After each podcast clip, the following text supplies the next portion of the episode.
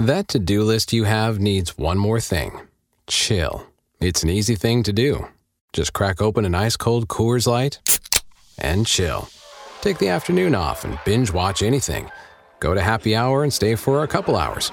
Who's counting, anyways? Or hang out with just your dog, because you've had enough human interaction this week. Whatever you do, do it with a Coors Light. Mountain Cold Refreshment made to chill. 2020 Coors Brewing Company, Golden, Colorado. Celebrate responsibly. BFT. From the Pac West Center in downtown Portland, presented by High Caliber Millwrights. In for John Canzano, here's Judah Newby with the bald faced truth. All right, here we go. Friday show, BFT, Bald Face Truth, Bald Face Truth Radio Network. Good to be with you. Judah Newby here, 3 to 6 p.m. John Canzano himself, again, will check in with the program coming up in one hour.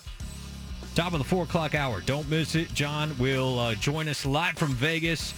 The Oregon Ducks in the Pac 12 tournament semifinals against UCLA. You know, my grandma went to UCLA. I forgot about that. Uh, my late my late grandma Newby. Much love, Grandma Newby.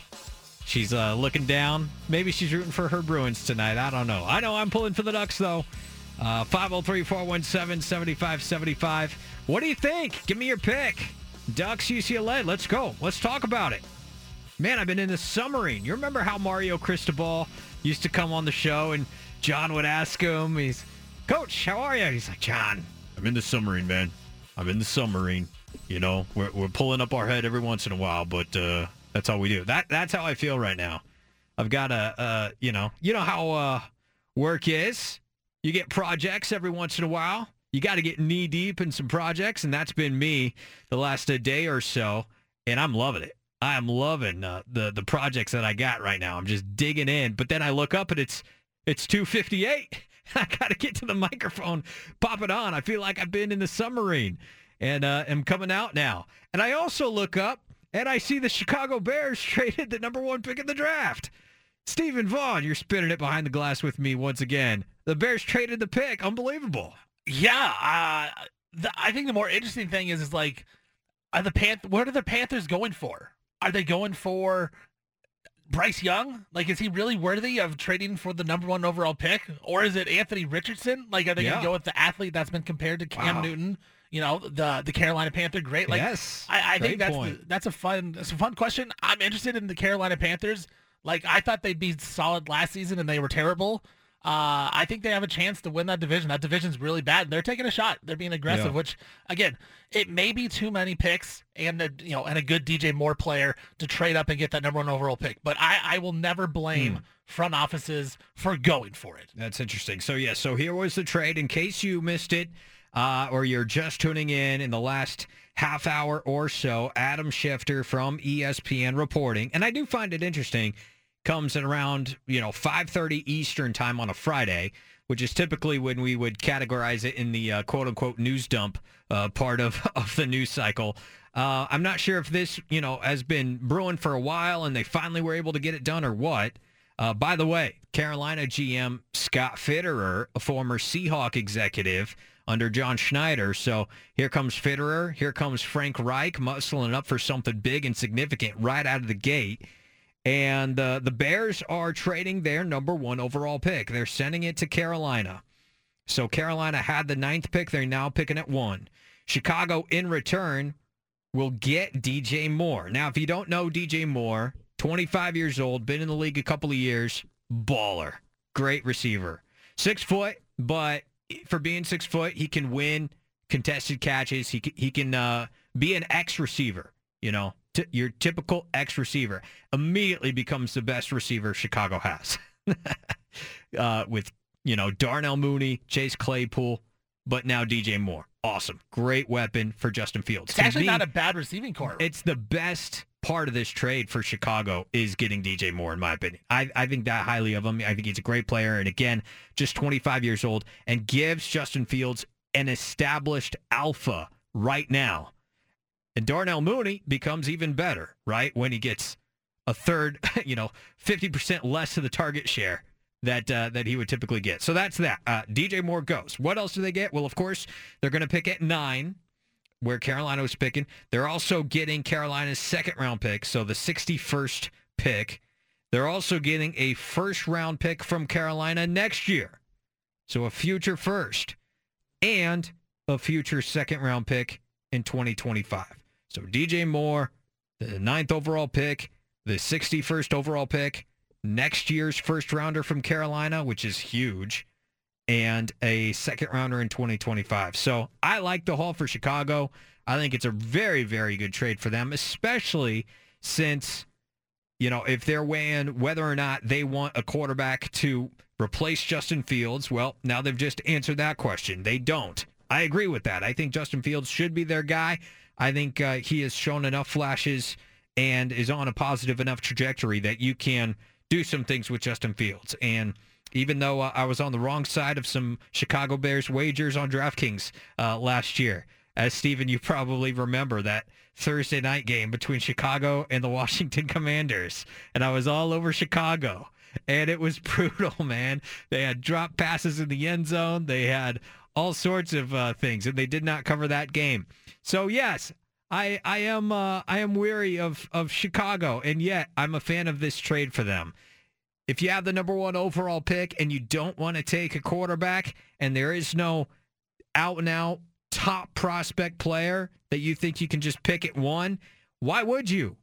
Trade down, trade for something better. And the haul that they get back from Carolina, I've not seen what other people have said. I've not read any other commentary any other analysis. I'm coming here again, fresh out of the submarine, but I'm looking at it and I say, bravo, Ryan Poles. This is something Ryan Pace, your predecessor, would not have been able to pull off. And I think he did a really good job. He is the uh, general manager of the Chicago Bulls entering uh, Bulls, Chicago Bears. Excuse me. Uh, uh Jerry Reinsdorf is on the line. Uh, Jerry Krause is on the line. They, they want to have a word with me. No, uh, the Chicago Bears general manager, Ryan Poles, a former player himself, I think did an excellent job here. And uh, Chicago goes down to number nine.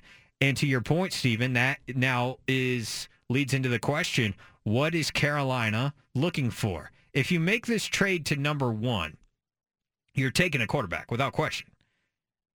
What quarterback are you taking? And do you already know? Do you already know?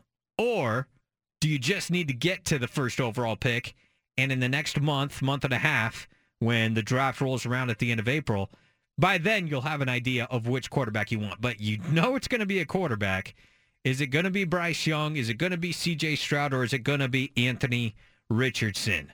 I think uh, the Richardson thing makes a lot of sense because his athletics, you know, his his athletic profile, his measurables, his um, just everything about him is so intoxicating.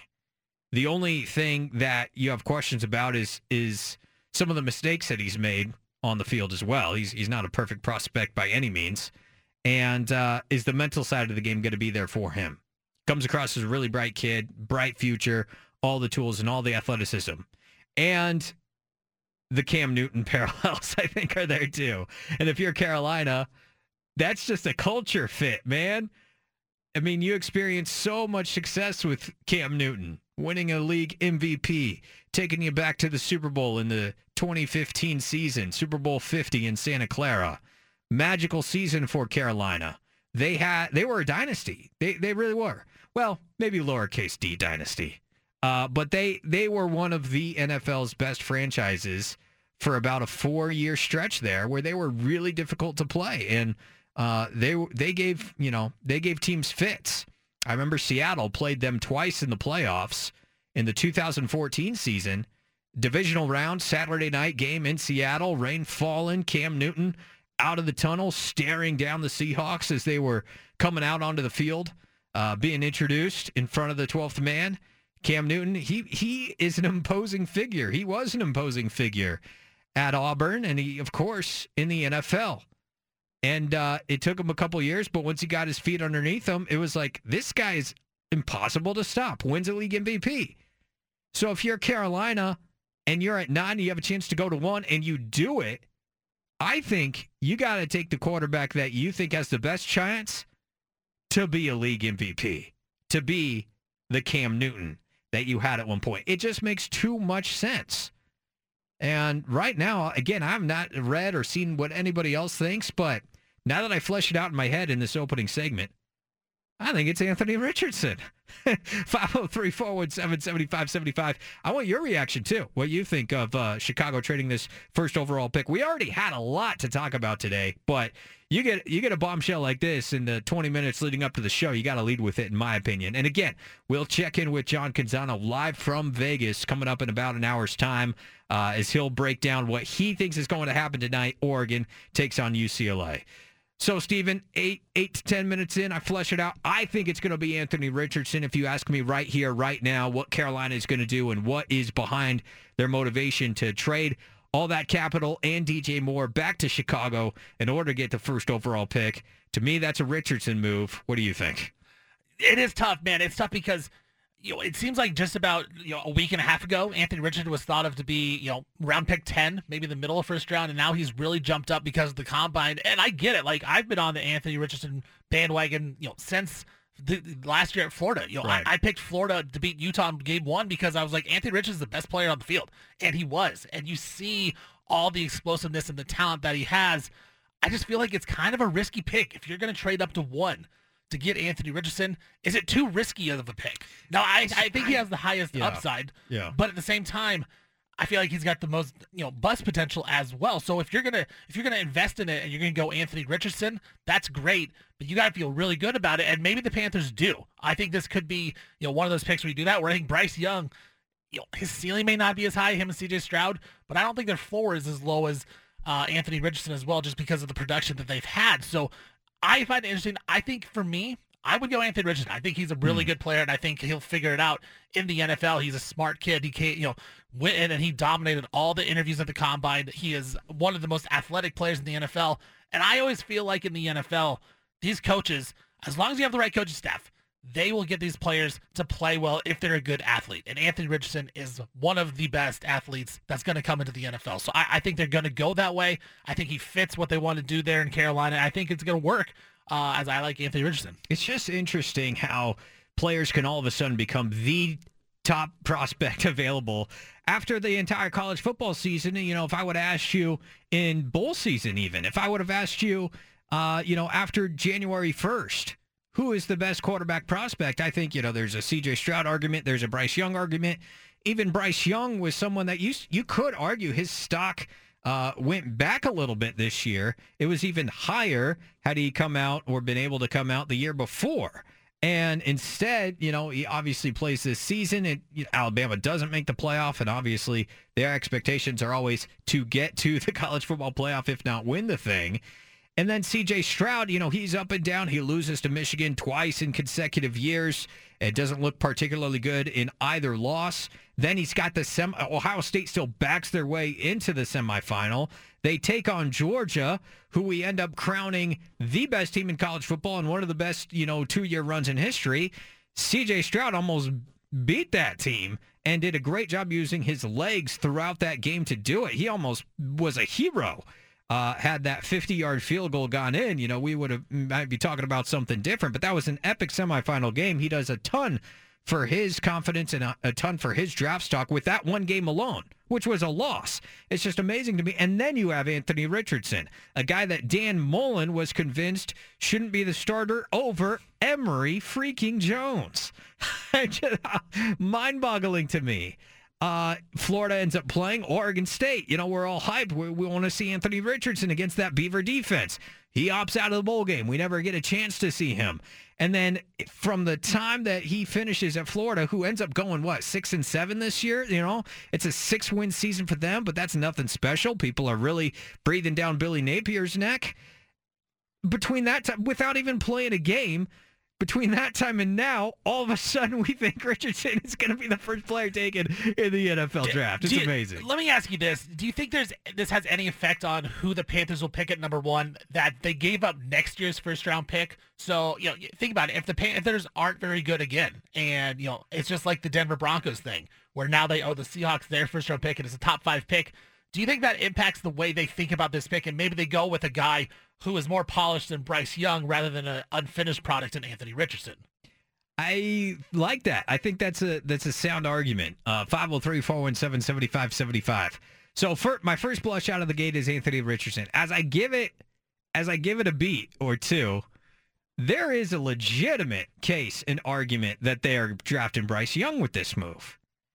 And I think that argument is rooted in the fact that Frank Reich working with a quarter he's kind of a quarterback whisperer as we know, right? I mean, and and you think of the type of quarterback that the type of quarterback Frank was, you know, helping engineer the biggest playoff comeback in the history of the NFL uh, prior to uh, the Patriots coming back on Atlanta. But what was it, the 92 playoffs, 93 wild card, I want to say, that Frank Reich, a backup quarterback in Buffalo at the time, leads the Bills back from 30, 35 points down to Warren Moon and the Oilers, comes back wins that game in place of the injured Rob Johnson and Bills go on to win, and that's how we know Frank Reich. And he goes around for different sp- spots as a backup QB for the most part, but learns, understands the position, becomes a coordinator, a quarterback's coach, a, a coordinator in Philadelphia, working with Carson Wentz first, and then Nick Foles walks in and he helps Nick Foles win a Super Bowl. Then he takes over the job in Indianapolis, and uh, he works uh, a little. I mean, did he even? He never even got a chance to work with Andrew Luck. I mean, maybe he did for one season. I'm trying to remember exactly when Andrew Luck decided to retire uh, after Frank Reich took that job.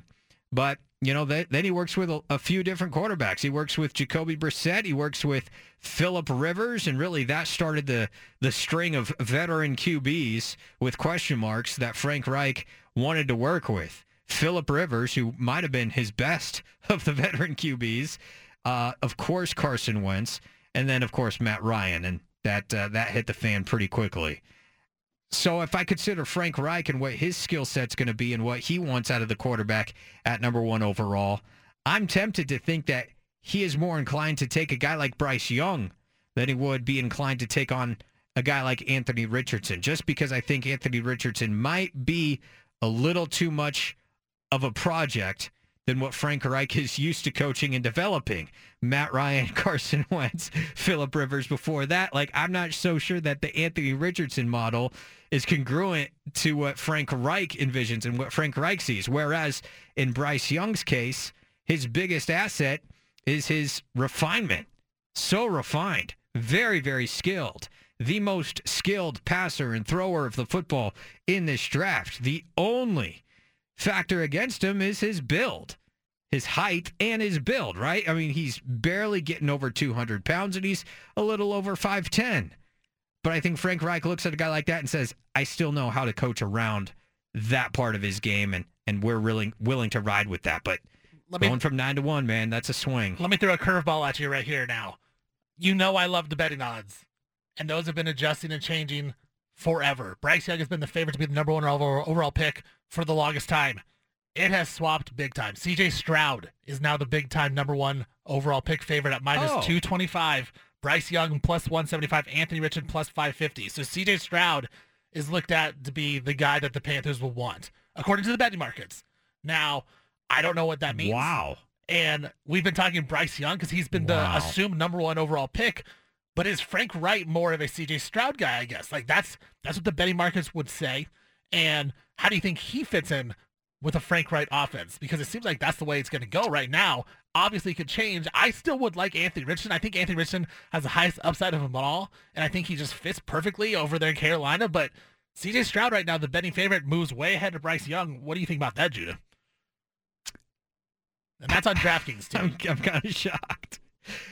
Like I said, before I crack the mic, I've not seen anybody else's reporting or anal- analysis or anything. Is there reporting out there that Carolina prefers C.J. Stroud? I've seen one. Uh, so Benjamin Albright, he tweeted. Yeah, he's this, a Denver guy. He's a Denver guy. He tweeted back on December 31st.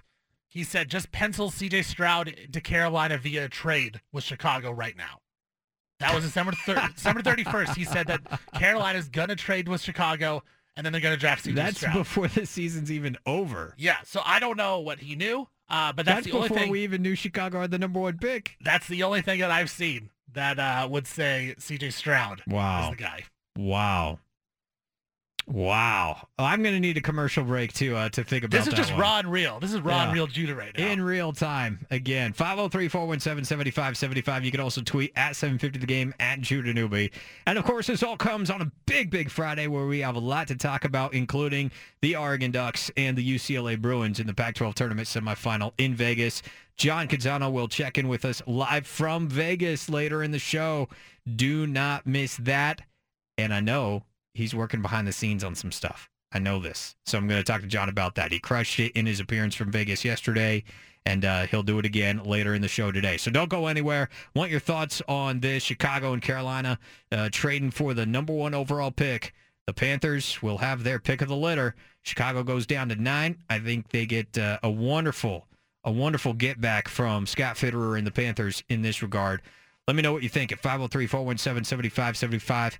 Uh, touch on the Trailblazers in Philly tonight and what's uh, coming Portland's way down the home stretch they come. All eyes trying to make that play in tournament. Yeah, that's where our expectations are this time of year. More of the bald faced truth. Newby in for Canzano. John will join us later in the program right here on the Bald Faced Truth Radio Network. Back to the Bald Faced Truth with John Canzano on 750 The Game.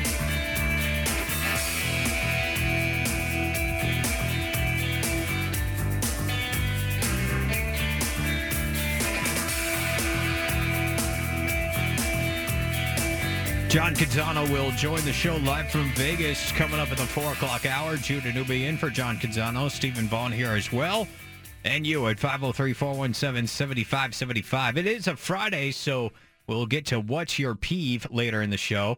Also, What's on Tap this weekend, uh, presented by the Independent Sports Bar and Grill. What's going to be uh, on your TV? I know one thing for me that I'm going to be checking out uh, on Sunday final round of the Players Championship. It's an epic event, one of the non-majors, but that's the thing. I was talking to somebody in the office earlier today, and I it's this, I watch so much NFL and college football. I kind of make a make a promise to myself and my wife that I'm going to try to keep the TV off on the weekends a little bit more now that football season's over. And then golf rolls around and you turn the TV on. It's just, it's so pleasing to the eye. And it's like, oh, it's a Saturday. It's not the final round, but it's a Saturday. It just feels good. And the, you know, baby's down for a nap. And look, here's Rory on the 12th hole. I could, I could spend a little bit of time watching Rory on the back nine. And then, you know, an hour and a half goes by and you're like, ah, man, I did nothing during this time I have some stuff to do. Golf does that to you from time to time. And that's that's watching it, let alone all you people out there that play it every day. And I know I know you do. You're out there. Uh, you play it a lot. Uh, it's getting to that season though. Uh, it's getting to golf season. Uh, I've not played the last year or two uh, since having the kid, but um, gonna dust off them clubs. Probably get some new clubs is actually what I need, and then get out there and hack away. Uh, but that is going to be for a day and another time, and one that doesn't include the weather that we have today, which is uh, not great, Bob. Not great. Uh, we were talking before the break, Chicago trading to Carolina the number one overall pick. And uh, great deal for Chicago. Carolina, I mentioned it off the top. I thought that's a move to get Anthony Richardson. Then about 10 minutes into the segment, I thought, you know what? It makes a little bit more sense that they're going to get Bryce Young. And then Steven comes in and lets me know, oh, hey, uh, by the way, the odds for the number one overall pick now, who's going to be the number one overall pick on DraftKings, have swung mightily in favor of CJ Stroud. And where are those odds now, Steven? Eh, So it opened, it reopened at minus 175 on DraftKings. In the 10 minutes that uh, I didn't look, it went up to minus 225. So a lot of money came in on CJ Stroud. And that's people just ba- betting that on principle, right? So, like, because to me, if you're reopening that line and CJ Sprout, Stroud is the favorite at minus 175, someone must know something somewhere, right? If you're going to reopen and do that. And therefore, even though that he's the favorite and you're going to have to lay some juice, almost out of principle, you have to bet that, right? I know you don't because you're going to wait and, and, you know, you're trying to be sharp here, but at the same time, like that's that's too much of an indicator for for there not to be something behind it. No. No, it, that's very true. And there's got to be some type of information. I frantically check out Twitter. I found one video of uh, Josh McCown, who was the Panthers' new QB coach. he was scouting C.J. Stroud, and basically what he said in the in the video was he has a, what like a couple things that you can teach, and we will t- and I will teach him that basically because he was working out with him. But then he said this is also the stuff that you can't teach, and he goes off about how good he is. So it's one of those things where he loves him, and I think that may have to play with it. Um, I did see one other tweet. It was by Matt Miller, uh, you know, NFL draft Yeah, guy. great He- guy. He said, if I'm the Panthers, I'm doing whatever it takes to go up and get a quarterback, and that guy is C.J. Stroud. So that there's He been a- tweeted that today. that was two hours ago. That was two hours ago. So that was before the Before trade. Before the trade? Before the trade. Oh, he knew something. He so knew he something knew was cooking. So, so yeah, so it seems like there, Oh, you know, like you would say, when there's smoke, there's fire. It seems like there's a little bit of fire. C.J. Stroud, number one, he should be the favorite to go can to we the Carolina uh, Panthers. can we pull that Josh McCown sound? I got it right here. You want Oh, it? you do? Yeah, fire away. So this is Josh McCown when CJ Stroud was working out in Carolina. Uh, I assume you know Is it- after. so he's watching a video of C.J. Stroud at Ohio State versus Georgia in the college football playoff, right? Right. During this video. which so we all watched that game and he looked really good. That was So one of his best games as a college player, maybe his best. it's just him kind of scouting him up and uh, saying what he sees in C.J. Stroud. hold on here. Yeah. Buffering. Oh, love. Hold on. Hold on. Hold on. Hold on. Stall. Um, yeah, shocking to me. Shocking to me. But you know, th- this is where you gotta you read the tea leaves. You gotta parse a lot. Boy, we've been parsing a lot. We've been parsing fact and fiction a lot in a lot of different stories, and now we have got to do it again with the number one overall pick. All right, here we go. All right. one thing with CJ, he breaks his hands. Okay, and so let's go. We're gonna have to spend a little time in the spring, maybe cleaning that up. Okay, and and talking about, hey, let's keep two hands on the pocket. Uh, he he he uses it to move, but but those the, the pockets in the NFL they they they condense a lot quicker. And again, depending on where he goes in the draft, if he ends in the top, you know, five, top eight teams, you know, typically teams that maybe don't have it all together up front just yet this is going to be your life for the next few years unless you land on a team with a veteran quarterback that you can sit behind if you're forced to play early. So you really want to start building these habits now. So that that's my one thing. But then, and we can teach him that. We can coach him through that. We can do that. That's fine. But what we can't coach is this stuff, okay? And I, I love how he tucks it like a runner right here. Tucks it like a runner, then becomes a passer again. And then uh, again, this is the uncoachable stuff. You, you can't, this is just, you're born with this. Either you can do this or you can't. And he flicks his wrist with a, with a beautifully located throw, low and away. Just gushing over him at the end of that video there. Just loving on him. Wasn't there a similar clip a few years back when um, Arizona had the number one overall pick, and then they hired Cliff Kingsbury, and then th- there was a viral clip that started going around where Kingsbury, when he was still at Texas Tech, was just like gushing over Kyler Murray, and uh, that is kind of what ended up, you know, going around and being what everybody was saying that um, why Kyler Murray was was so good. Yeah, here's the clip. It was from I think it was from October of 2018. Uh, Cliff Kingsbury when he was at Texas Tech at the time talking about Kyler Murray, and then he ends up becoming the head coach of the Cardinals. Kyler is, I mean, he's a freak, man. Purdy's a really good young player, and he's going to be a tremendous player, but Kyler is a freak, and I've followed him since he was a sophomore um, in high school, and um, just think the world of him and, and what he can do on a football field. And I've never seen one better in high school, and, and he's starting to show it now at the college level. And I I, don't have enough good things to say about him. He's phenomenal. I, I've never seen him have a, a poor outing, not one, which at quarterbacks it's impossible to do, but he's done it. And uh, I don't know. I'd take him with the first pick of the draft if I could. I know he's signed up to play baseball, but I, he is a dominant football player, and um, I would I would take him with the first pick. I would take him with the first pick. That's before Kingsbury gets hired by the Cardinals, and then of course he gets him, and then in fact does take him with the first overall pick. Now that's Cliff Kingsbury talking about Kyler Murray, a little bit different than Josh McCown, the quarterbacks coach with Carolina, talking about C.J. Stroud.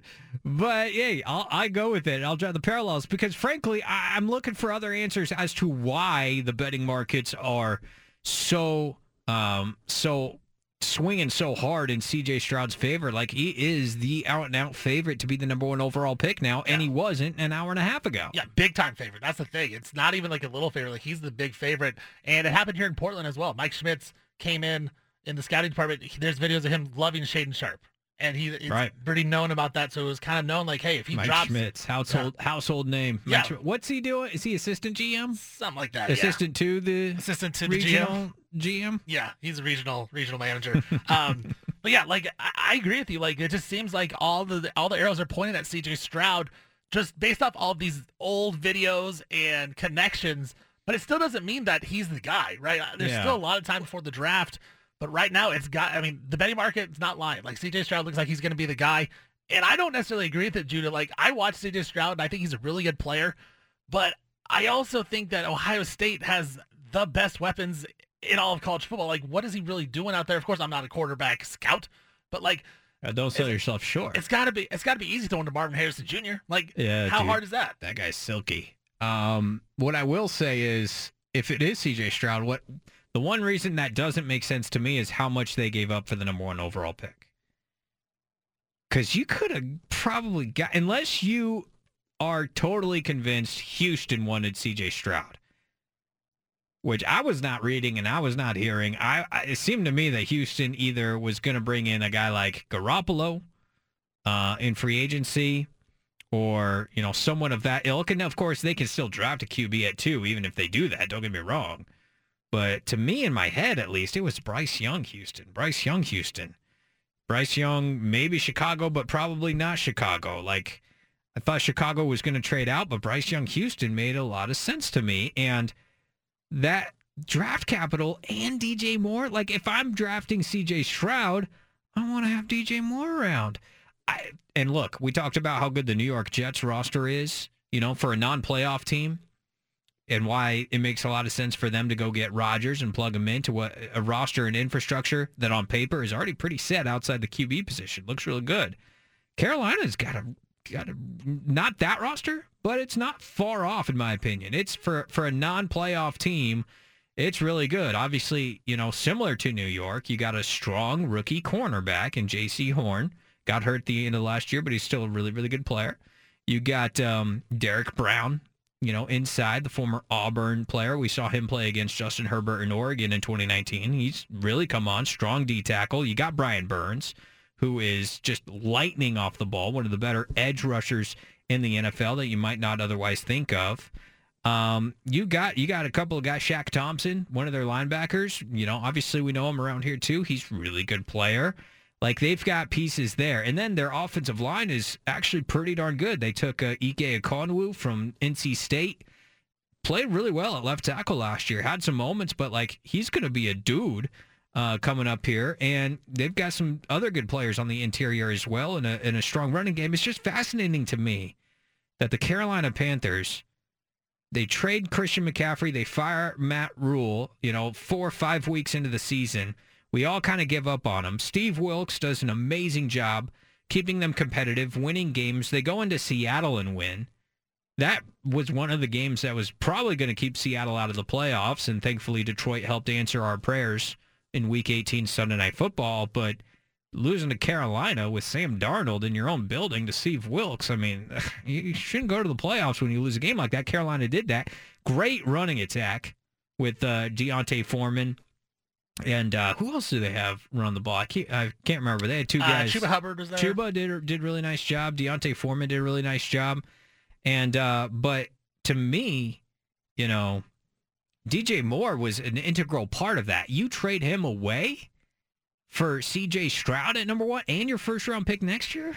To me, I mean, there were already questions about CJ Stroud compared to Bryce Young and Anthony Richardson. I mean, even more so if you're trading away all that draft capital and one of your best established players for that guy. That's why the the the the trade the stuff they're sending back to Chicago tells me that it would be more in a Bryce Young category than a CJ Stroud category.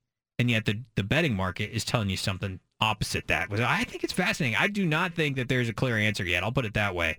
I mean, obviously the betting market thinks otherwise, but I'd wait. I, I would wait a little bit while longer before before it all settles down. Because why get all the way up to one if you wanted CJ Stroud? To me, it wasn't obvious that Houston was going to take him. Arizona's not going to take him at three. Like, couldn't there have been another trade partner? And then you put yourself in the position to take either, you know, Stroud or somebody else, you know, with that third overall pick if you trade with an Arizona. Hell, if you trade with Seattle at five. Scott Fitterer knows John Schneider. He came from that, you know, that uh, front office. I, I, it's a it's a rich price to pay if it's going to be CJ Stroud. And yet, betting market says it's going to be. That's it's wild to me. For for the Bears, it seems like they're moving down, and to me, it seems like Jalen Carter, like they're hoping he falls to nine. Like I think that's best case scenario for the Bears. He's he's fallen down in the draft, and he's a guy that could be a top five pick, but he also could fall because of the you know the legal troubles. And what a win that would be! Like a great player, you know, whatever it is off the field, but like on the field is going to help him out. I also want to know this, Judah, like something you can chew on here is does this have a trickle down effect for the Seahawks? Because you know, there's been rumors that the Seahawks were interested in a quarterback, but now it does seem that Bryce Young and CJ Stroud would both be gone before five for sure. Like maybe like you said, CJ Stroud was thought maybe to go even number five with the Seahawks. Like those guys will probably both be gone now. Are the Seahawks now looking at something else, or is a quarterback still on the table for them? You know, the the stuff that Seattle was interested in a quarterback, you know, Pete Carroll was talking about that openly, John Schneider was talking about that openly. But I've said it on the show, you know, all week, like they're supposed to, you know, because there's two things at play. Either A, they believe it and they really want a quarterback, and maybe they do. Like you, you only pick at five, uh, you know, so often. But part of your job this time of year is to get people interested in your stuff. right? You're showing them your stuff and you want them to get interested. You want other quarterback needy teams to come get you at five. And of course, you know, so it's no surprise to me, Pete and John have been saying, yeah, we're really interested in the quarterback. It could A, both be true, and B, increase, you know, their odds of, of getting something good to, to trade out of that pick if they wanted to. So now, if Carolina goes to one, you know a QB is coming off the board. I look at Houston, and I would assume the next quarterback is going at two but I don't know that for sure. New head coach DeMeco Ryans, new offensive coordinator uh, that they brought Slowik, Bobby Slowik from San Francisco, who DeMeco coached with. So he's bringing that Shanahan type of system to Houston. The Jimmy Garoppolo free agency rumors are out there. Doesn't mean you still can't take a quarterback at two, but you know. And uh, but at the same time, do you go the route of the best defensive player at number two overall? You know, I don't know. I wouldn't put that past him. Do you trade down if you're Houston? I don't know. Then you have Arizona at three. Are you going to take the best defensive player available at three if you're Arizona? Probably, in all likelihood. Even though Kyler is out, you know, for uh, for this upcoming season, at least for the majority of this upcoming season, um, you still have paid him way too much money to draft a quarterback this year at third overall.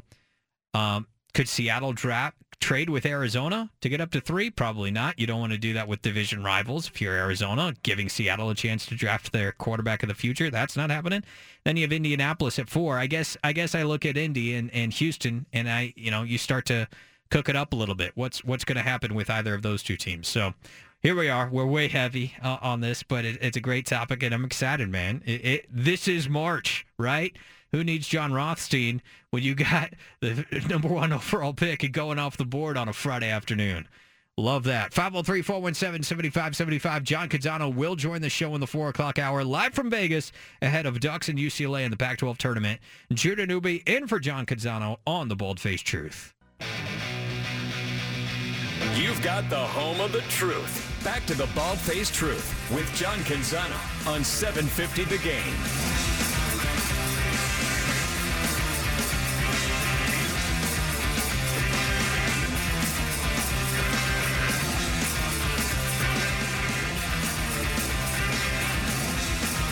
Up in uh, the 4 o'clock hour, right at 4 o'clock. Do not go anywhere because John Canzano will join us live from Vegas.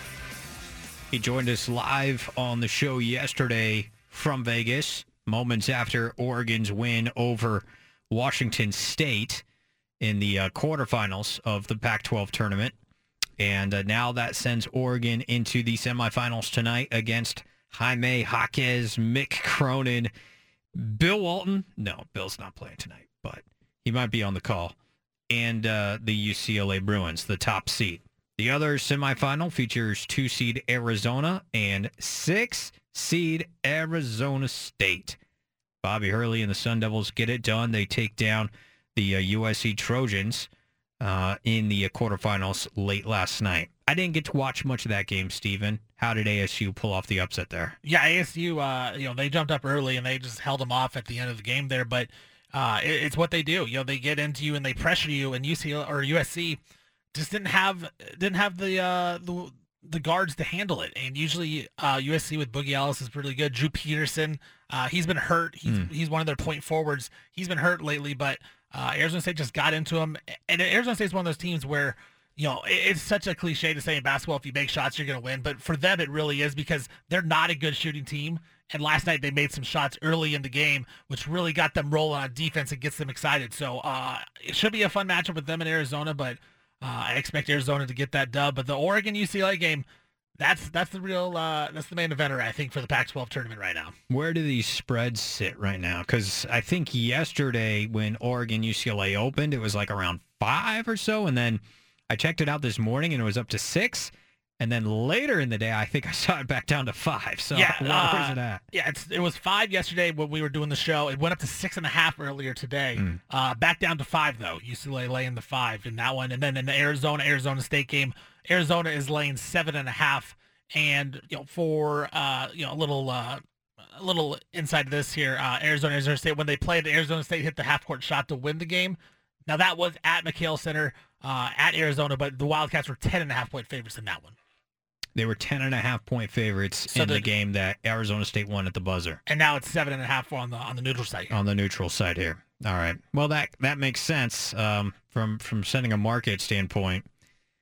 I like Arizona, even on the number. I like them. I think they're a little bit of revenge there.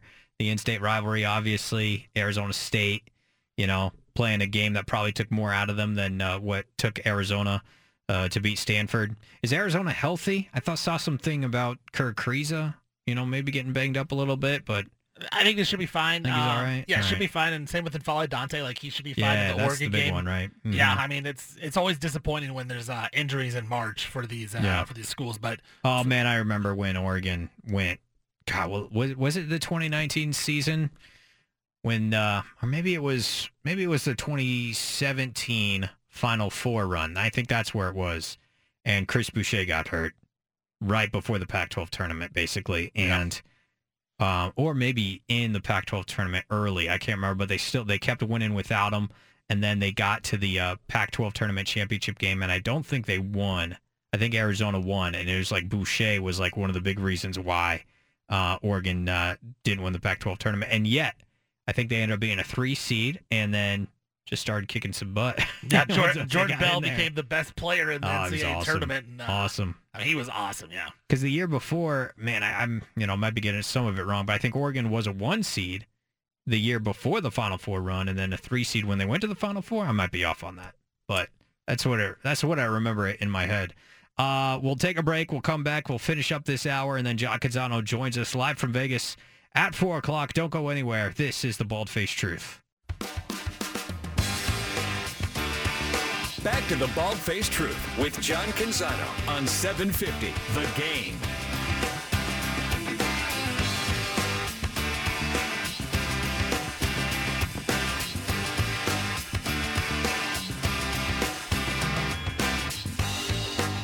Coming up in a few minutes, John Canzano joins the show live from Vegas, top of the 4 o'clock hour. Be here for that. Oregon Ducks, UCLA Bruins in the Pac 12 tournament semifinals tonight on the Baldface Truth Radio Network. If you are in Portland, of course, you can hear that one from Westwood One right here on 750 The Game, streaming for free at 750thegame.com. On a day that the Bears trade the number one overall pick to the Panthers, and now the betting markets think it's CJ Stroud, of all people, going to go number one. He's the favorite, and yet I thought it was going to be Anthony Richardson, and then I thought it was going to be Bryce Young, and now I really have no idea maybe Carolina trades out of number one and gets, you know, recoups a little bit of stuff that they traded Chicago. I don't know. Anything's possible. But uh, instead of that, we fleshed that out for a little bit earlier. Let's uh, let's get to the big splash. This is The one thing you absolutely need to know today. Look, look, look at it. Where? Down there. Must be The Big Splash. Rick Pitino in the headlines again. And by the way, Rick Pitino is the head coach at going once, going twice, Stephen Vaughn, Iona. Iona. Thank you. Out of the uh, MAAC, I believe. The MAC. The MAC. I don't know if that's how you pronounce it, but that's how I do it. The Uh, MAC. makes sense to me. Uh, my little girl is just learning all her old McDonald uh, farm animal noises. That just reminded me of uh, her goat imitation. they play in the MAC. Uh, Mid-Atlantic Athletic American Association of Conference, something like that. Close. Metro Atlantic Metro. God. Athletic Conference, I believe. Man, we gotta we're gonna have to get quizzed on all the conferences soon. Uh, quickly, the story is Pitino still coaching at Iona, but St. John's fired their coach. I can't remember his name, but Mike they- Anderson. Mike Anderson, thank you. And they want Rick Pitino. And Texas Tech, they need a new head coach, and they want Rick Pitino. And that's your big splash. Rick Pitino, Rick Pitino. You're welcome. Uh, coming up, another Italian legend, John Canzano. He's going to call in live from Vegas. Let's do this thing. Ducks UCLA coming up on the Bald Face Truth. BFFT. From the Pac West Center in downtown Portland, presented by High Caliber Millwrights. In for John Canzano, here's Judah Newby with the Bald Faced Truth. Love this time of year, man. Love this time of year. John Canzano checks in live from Vegas uh, in any moment now. Be here for that. It's coming up. Ducks UCLA Pac 12 tournament semifinals. That's the thing about college basketball.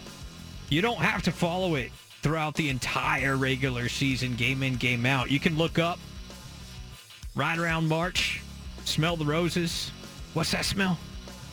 That smells like March and uh, smells like a Dana Altman Ducks run.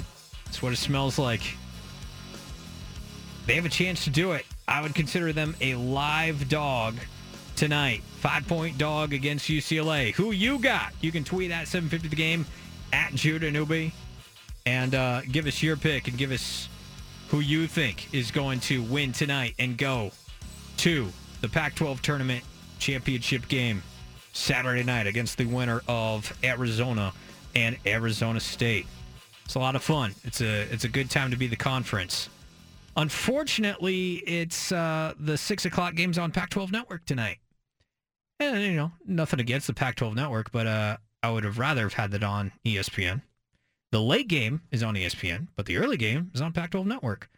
Uh, let's go to Vegas right now. As promised, he is the founder and host of this radio show, The Bald Face Truth with John Canzano. He writes at johncanzano.com prolifically, and uh, he's in his own category. JC, thanks for taking time. How are you?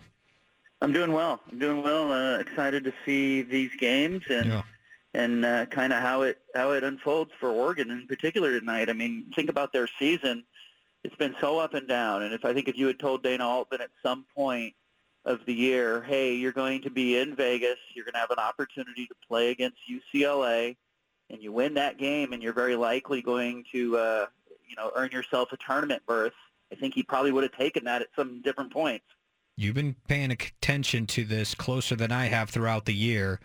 What about the Ducks? Did you kind of see and notice, or was it just a Dana Altman bet on your part that uh, that made you pick them not only to get to this point, but I know earlier in the week you had them getting all the way to Saturday night.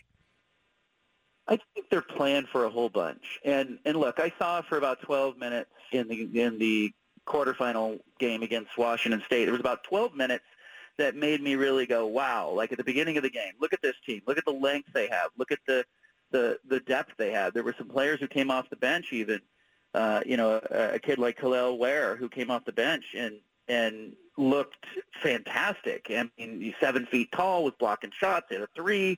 Um, you, you've got a lot of size, a lot of length. Um, you know, Will Richardson early in the game was distributing. He didn't really score, but for about 12 minutes, Judah, I was like, you know what?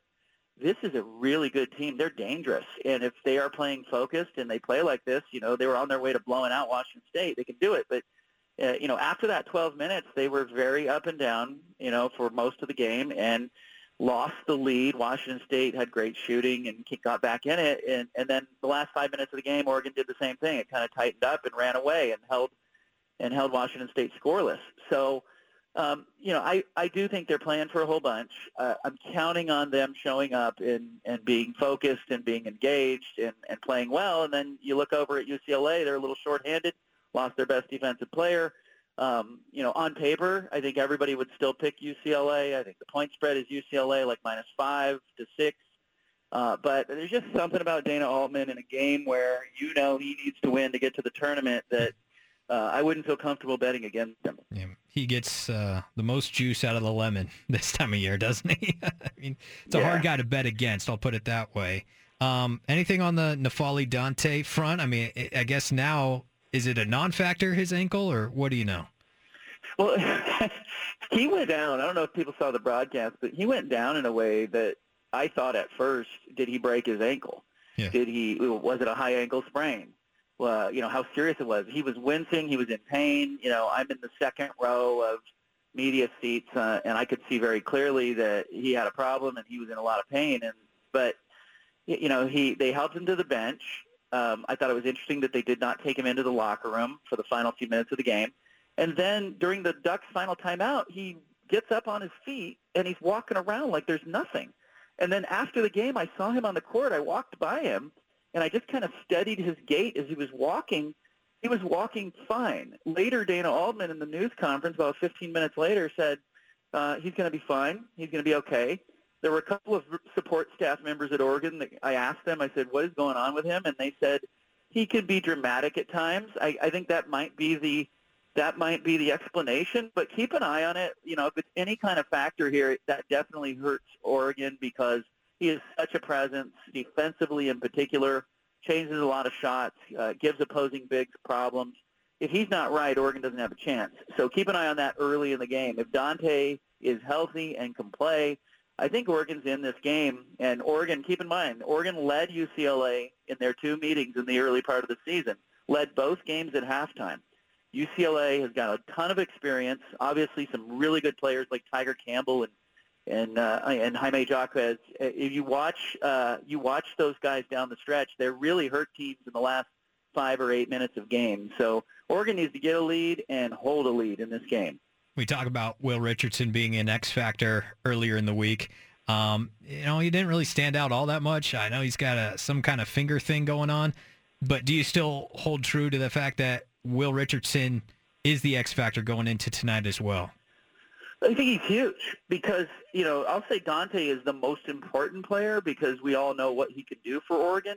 But Will Richardson's career at Oregon is, is such an interesting, um, you know, dichotomy, I guess, because, you know, he's played more games than anybody that has ever suited up at Oregon. And you look at him and you think, gosh, he's just been there forever. You know, has he, has he played for seven or eight years? Like, you, he's that kind of kid who's just been around the program that many times. But the the thing that you know is really underwhelming about him is I just have never felt like he got better. Even though his coaches and his teammates rave about him, I, I wait and wait to see a Will Richardson game that he just takes over. And I think you know yesterday in the quarterfinal, it was a great example of that. He did not score in the game until there was about five and a half minutes left in the game. I couldn't believe it. I looked up and I said, he doesn't have a bucket, he doesn't have a basket. Like this is crunch time. This is when a player like Will Richardson needs to step up. So you know he's a senior, he's a leader, but uh, they cannot get into the second half without Will Richardson having points and assists and doing a lot of little things right. So uh, you know I want. I am expecting something big from him. Uh, but I think this is one of those career-defining games. Like, what does he have? Can he help will his team into the next round of this this conference tournament? John Canzano joining us for a moment more live from Vegas.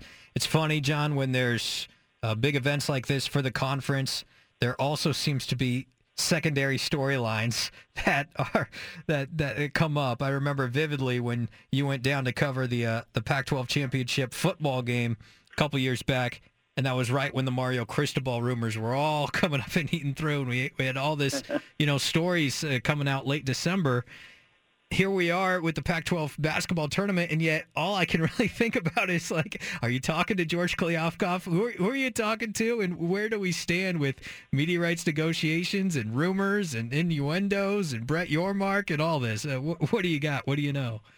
Well, look, you know, my whole thing is I'm I'm I always tell people I'm here to serve listeners and readers, not the Pac-12. I'm, I'm not a mouthpiece for the conference. I'm not a mouthpiece for some network. Uh, you know, my dog in the fight here is to put some sunshine on the matter and try to figure out what's going on.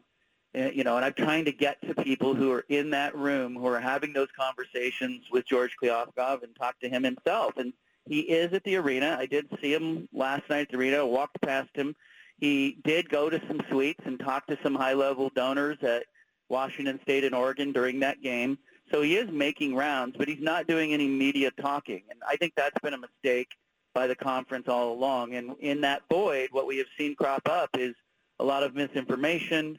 Uh, there's there's no question there's a propaganda machine that is behind the scenes that is firing out uh, story after story, leak after leak that is negatively impacting the Pac-12's brand. So I'm really after, you know, what is at the root of that. And I wrote it this morning on the website at johncanzano.com. I, I got into the weeds on, you know, I'm trying to talk to Endeavor, the company that the Big 12 hired to help them with their media rights. And, uh, you know, Karen Brodkin, who is one of the two uh, heads of Endeavor, uh, it turns out she was a finalist for the Pac-12 commissioner job.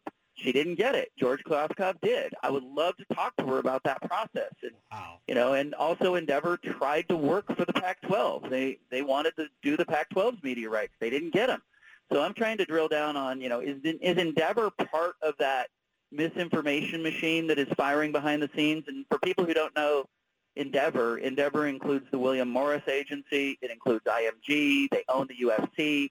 If you watch Entourage, uh, the character Ari Gold is based uh, on Ari Emanuel, who is the head of Endeavor. Uh, so you know Lloyd, all that you know Jeremy Jeremy Piven's con, you know character in that show, Yeah. uh, all that going on in the background. And so I've got questions for Endeavor. I also have questions for several of the crisis management firms that have been retained by both the Big Ten and the Big Twelve. And I'm kind of wondering what role these firms are playing behind the scenes. Again, my loyalty is to readers and listeners and I want answers. And you know, I want answers even if they're ugly answers. But right now, in the inner sanctum of the Pac-12, the presidents and chancellors maintain that they had a productive meeting on Tuesday. They will hold another meeting in two weeks. They're, they made they, uh, the quote I got directly from that room was that they quote unquote good progress on the media rights deal. Uh, they, they appear to be moving towards uh, a deal and some resolution here, which is great for everybody. And I'm still anticipating that the media rights deal is going to come in with ESPN as the tier one partner, meaning that you know you'll see games, football games on ESPN, linear provider, and that that the tier two part of the package, which is really the Pac-12 networks uh, content, uh, would end up with Amazon and or Apple. So it's possible that the Pac-12 could have ESPN. I think they covet that distribution and the glow of all that shoulder programming and then add on top of that maybe a Friday night game on Amazon, and then all of the normal Pac-12 networks, football and basketball and Olympic sports content, very likely with either Amazon or Apple. But keep an eye on that. From the inner sanctum, they don't appear worried. They're not buying into the rumors. They're not, you know, the four corner schools aren't going anywhere. That you know, if you believe the Pac-12 and the presidents and chancellors, uh, you know, they're they're baffled by what is happening publicly with all the misinformation and propaganda. But you know, the Pac-12's still done some things wrong, and we can talk about it for half an hour if we want. I mean, they probably should have been more tuned in to USC and UCLA being unhappy. I mean, that, that's that's a sin that I think they'll live with for a while. And the presidents and chancellors, they stuck with Larry Scott for too long, put the conference on a path to nowhere, really. And so I think George Kliavkoff right now is uh, doing the best he can. Uh, I think their whole mantra is to stay silent. That's not what I would do. You know me. But uh, that's where we are right now. we could talk uh, all the way up to tip off about this. Uh, I, I, know uh, we'll save it for another show when you're back in the chair as well, though, and I, we'll flesh it out. Uh, one last thing for you, and uh, I want to bring this up. Has your opinion of George Kliavkoff changed at all since the time that he was hired? You got to know him, obviously, professionally, maybe a little bit personally. I know I was impressed by the guy. How has it changed, if at all, your opinion of George, and how much is riding on the final result of this circus uh, uh, getting to a media rights uh, agreement? I mean, it just feels like the final piece of the puzzle. A lot is riding on it for George. Do you see it similarly? Yeah, I think it is, and I think you know we're going to judge him on that number. And you know the Pac-12 sources I'm talking with say that they are confident that the overall media package, the tier one rights, the tier two rights, the data that they had licensed and they're going to sell is going to come in within range or ahead of where the Big 12 ended up at 31.6 million. I'll venture to say that if the number starts with a three, that people in the Pac-12 footprint are going to view that as a victory for George Kliavkoff and a victory for the Pac-12. If it doesn't, I think they're going to chalk it up as a loss for the Pac-12 and a loss for Kliavkoff. Um, I think he inherited a hand that was trending in the wrong direction from Larry Scott. I think he himself made mistakes. I had one AD tell me that, you know, George had one job to keep USC in this conference. And, and so I think there are some people that are frustrated with him. But I think right now he is following the blueprint that his presidents and chancellors have asked him to follow. I don't think it's in his nature to sit quietly. I think he would rather go on offense a little bit like some of the other conference commissioners have. But I think his presidents and chancellors, his bosses, have told him, hey, this is how we want to play it. We want to stay above the fray. We're not going to get into this back and forth tit for tat thing. And I think that's hurt Kliavkoff's brand, and I think it's hurt his image. But again, let's come back to wins and losses. It was a loss for USC and UCLA on his watch to leave. That's going in the loss column. Now he has another opportunity with this media rights deal. And I think we're going to get, you know, if it's not 10 or 12 days from now where they wrap it up in a board meeting, I think it will be shortly after that. I would be very surprised if we get to like a Final Four and we don't have a resolution from the Pac-12. But Hmm. the longer this goes on, I think uh, the harder it becomes for the Pac-12's brand. Speaking of wins and losses, who do you got tonight? I'm picking Oregon, but come, let's be real. Anybody with half a brain is probably going to say UCLA is better. They're more talented. They're more experienced. There's just something about this tournament. Oregon's playing for, you know, UCLA's playing for seeding, right? Oregon's playing for life after, you know, after tonight. And so if Oregon loses this game, uh, they're not going to make the NCAA tournament field. And so we're going to find out. Can can we get the first 12 minutes of that Oregon-Washington State game where they opened up a 19-point lead on Washington State? Can we get that? Or are we going to get an Oregon team that is looking into the off season and next year and the NBA draft itself? So I'll pick Oregon just because they're playing for more against a UCLA team that already knows it's going to be a high seed in the tournament. John, appreciate it. Thanks for joining us once again. Uh, love the info. Love the insider info. If you could follow him on Twitter at John Canzano BFT, read him at johncanzano.com. And of course, you tune into the Bald Face Truth weekdays 3 to 6 here on 750 The Game and the Bald Face Truth Radio Network. Uh, safe travels back whenever that is for you, uh, probably Sunday. And uh, you'll be back in the chair on the air Monday from Spirit Mountain Casino. So uh, we're looking forward to that as well. We'll be talking about the tournament yeah. and uh, the field. Will the Ducks be in it? We'll find out tonight. Thanks a lot, John. Appreciate you. Thank you. All right, there he is, John Canzano on the Bald Face Truth. We'll bounce a break and come back, unpack a, a lot of what John said. I also want your calls at 503-417-7575. How much is riding on on this for George Kliavkoff? Whatever final result comes with this media rights deal. I want your thoughts on that. Plus your pick. Ducks UCLA. Who you got?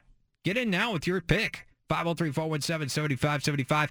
We'll have the play-by-play of that game right here on 750 The Game and 750thegame.com at 6 o'clock. Bounce a break and come back. Judah Newby in for John Canzano on The Bald Face Truth. Back to the Bald Faced Truth with John Canzano on 750 The Game.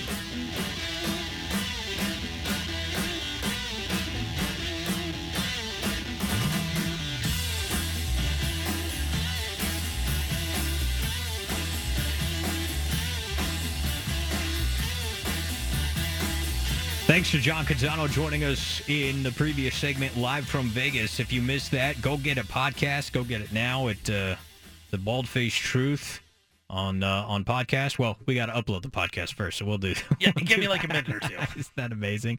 Don't you love that? When uh, whenever John's like, find it on the podcast, it's ready right now, and you're like, dude, I'm putting it together like right now. Just hold on. Sorry, Steven. Uh, I I didn't mean to assume anything. Uh, it's gonna be live shortly if you missed it.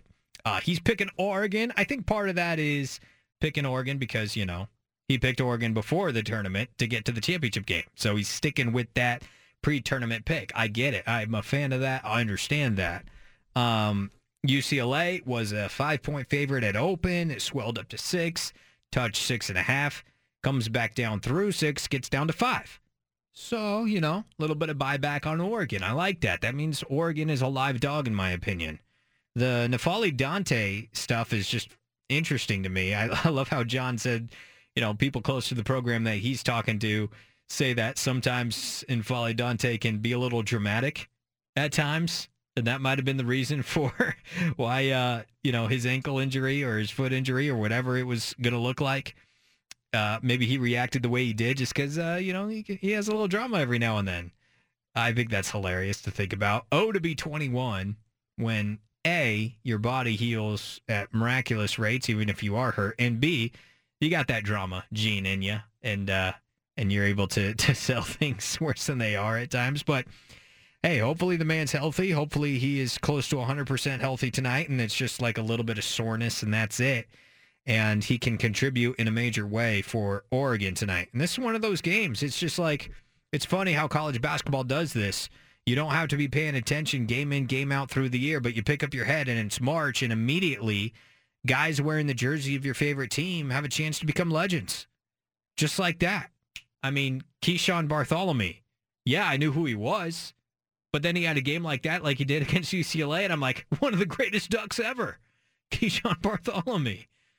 Uh, it's the tournament. It's your conference tournaments, and it's obviously the NCAA tournament itself that has a chance to really cement you as a legend for your respective program. And it's harder in this world of transfer portal, et cetera, but still, these guys that don these Oregon jerseys, they've got a chance to really set them apart as as important key Duck players uh, in the Dana Altman tenure that now dates back to what 2010, I believe, was Dana's first year at Oregon. Like he's been there for a minute now, and uh, he's done some some big things. I want to go back and, and find tournaments past, and I did look back. I was correct, thankfully.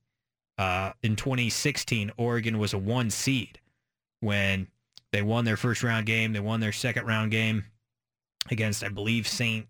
Joseph's and then they beat uh, Coach K and Duke in the Sweet 16. And uh, Coach K had some words for Dillon Brooks afterwards. Little did we know that would be a common theme for Dillon. And then Oregon in the Elite Eight lost to Buddy Hield in Oklahoma in the one versus two game. And uh, Jerry Allen get gets choked up there at the end. Jerry is the best. Um, but yeah, eh, the the Ducks make it all the way to the Elite Eight, but they don't advance after being the one seed, and then the following season they're the two, the uh, three seed, and uh, they they find their way all the way to the final four. They're more seasoned, they're more ready, and that was a deep team, man. I remember Casey Benson, Payton Pritchard, you know, helping you in the backcourt, Tyler Dorsey. These are guys with onions. Dorsey, Brooks, Bell, Boucher, even though he was hurt by that time. I mean, this is the this is the type of team, and that team they weren't very deep, but you know they the guys that came in off the bench were major contributors, and man, you just think if if you only could get one defensive rebound on North Carolina in that semifinal, you know, if Jordan Bell is able to block out and pull down one defensive rebound, maybe you give yourself one more chance.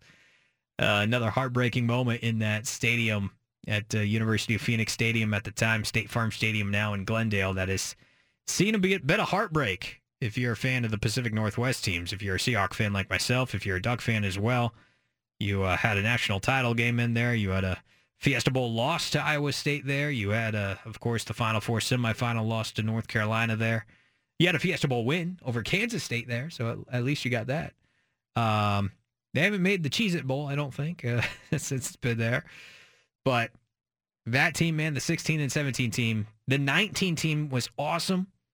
You know, I you know they won the the Pac-12 tournament that year, and I believe they were a 12 seed in that 2019 tournament. And won their opening round game, won the second round game, and then gave Virginia all they could handle.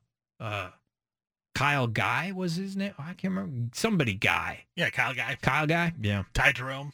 Ty Jerome. That was a tough as nails Virginia team. And Payton Pritchard, uh, senior year for him then, and I guess junior year for them that him then. Um, but Oregon get to the Sweet 16, and well, that that was like a ugly as nails game in the final score. was like 53-49, I want to say, or something like that. Really low scoring. But you know, it's one. It's a game like that where it's a 12 seed Oregon, top seed Virginia in the Sweet 16. You're like, I'd rather bet on Dana Altman than Tony Bennett. And that's an amazing thing to say, but that's the kind of reputation Dana has in this time of year. And I think it's why Canzano is picking Oregon to win this game, obviously with the caveat that UCLA is a better team, but you know, and Mick Cronin is a heck of a coach, obviously, as well. Two strong defensive teams tonight. It's gonna be a it's gonna be a tough one. I'm gonna pick UCLA, but man, I never like picking against Dana Altman. 503 417 7575. Who's your pick in the game tonight, Ducks and Bruins? Who's your pick in Arizona, Arizona State? Any uh, upset potential there? Spreads around seven, seven and a half.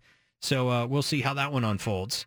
Uh, once you're in on that, you can tweet at 750 the game as well. And of course, talking about the the Bears Panthers big trade that's shaking up the NFL draft. Uh, talking a little Blazers, they're underway with uh, with Philly. Hopefully that doesn't get too ugly uh, for Portland. It's a good start. How we looking? Blazers are up by ten. I'm not joking. You're not joking. I'm not. Oh, okay. I'm not. Oh, all right. All right. We do need them to only be up by eight at the end of the first quarter, though. I did take a live Philly plus eight and a half, so let's root for that, everybody. What? How much time's left? Yeah, it was like three minutes. Plenty, Oh, plenty okay. of time. All right, let's root for Philly for the next three minutes so we can flip Yeah, back. they go back Blazers. Hashtag live betting. It's the best. Uh, 503 417 7575. We'll bounce a break and come back, rip through some punch it audio, and uh, take some more of your phone calls. Also, what's your peeve is coming up uh, later. Let's do it this hour. Let's say 445. We'll do what's your peeve. And then uh, we'll get into our 5 o'clock hour and take this thing home on a Friday. Busy Friday. It's good to be here. Judah Newby in for John Canzano on The Bald Face Truth. You've got the home of the truth. Back to the bald Face truth with John Canzano on 750 The Game.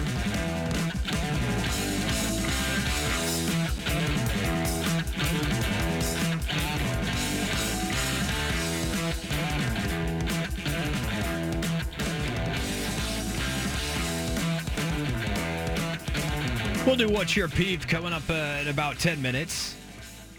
Thanks to John Canzano joining the show uh, just uh, moments ago, breaking down what he thinks in UCLA and Oregon at 6 o'clock. What's your pick? 503 417 7575. Um, Who do you got, Steven? I agree with you that Oregon is live. You and John both think Oregon is live can win this game. Yeah. I, am not going to go. I think UCLA is going to win the game, though. I, I just think they have too much talent, and I know the Jaylen Clark injury. I've talked about how big that is. I still think UCLA is the more tougher team and more mentally tough team. I think Oregon can come out like they did against Washington State and really get up on Oregon. But man, I just trust that experience and that toughness that UCLA has with Jaime Jaquez, who's the best player in the conference, Tyger Campbell, all those dudes. They've been through a lot of wars on the court. I, I just like UCLA right. Yeah. to uh, win this game. All right. Uh, in the meantime, let's do some Punch It audio. We interrupt this broadcast with a special announcement from the Bald Face Truth headquarters. Hey, we're all about truth, justice, and the American way here, okay? Which is why we've spanned the globe and pulled the top audio cuts of the day.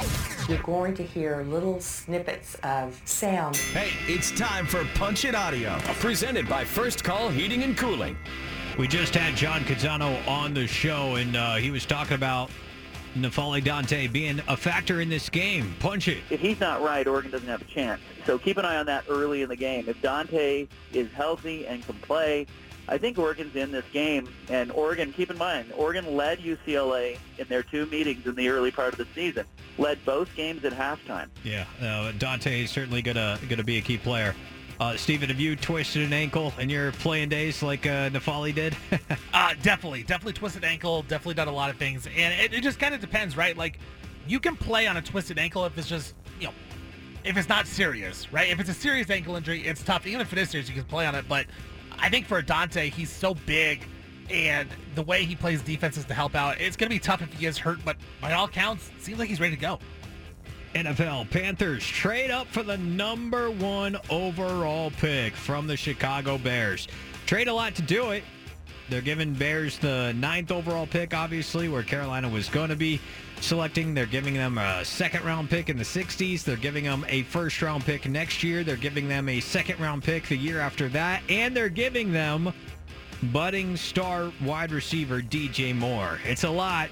NFL Network's Ian Rapoport. Punch it. Yeah, I mean, Scott Fitter has been clear really from the beginning. He's going to be in every deal, and they've been aggressive in, I would say, everything they've done, right? I mean, they were uh, aggressive in the Deshaun Watson sweepstakes. Obviously, did not end up with him. They went and got Baker Mayfield. They went and got Sam Darnold. There's been several different opportunities for the Carolina Panthers to do kind of, I would say, what Seattle did, which is where Scott Fitterer came from, which is take a bunch of shots at quarterback.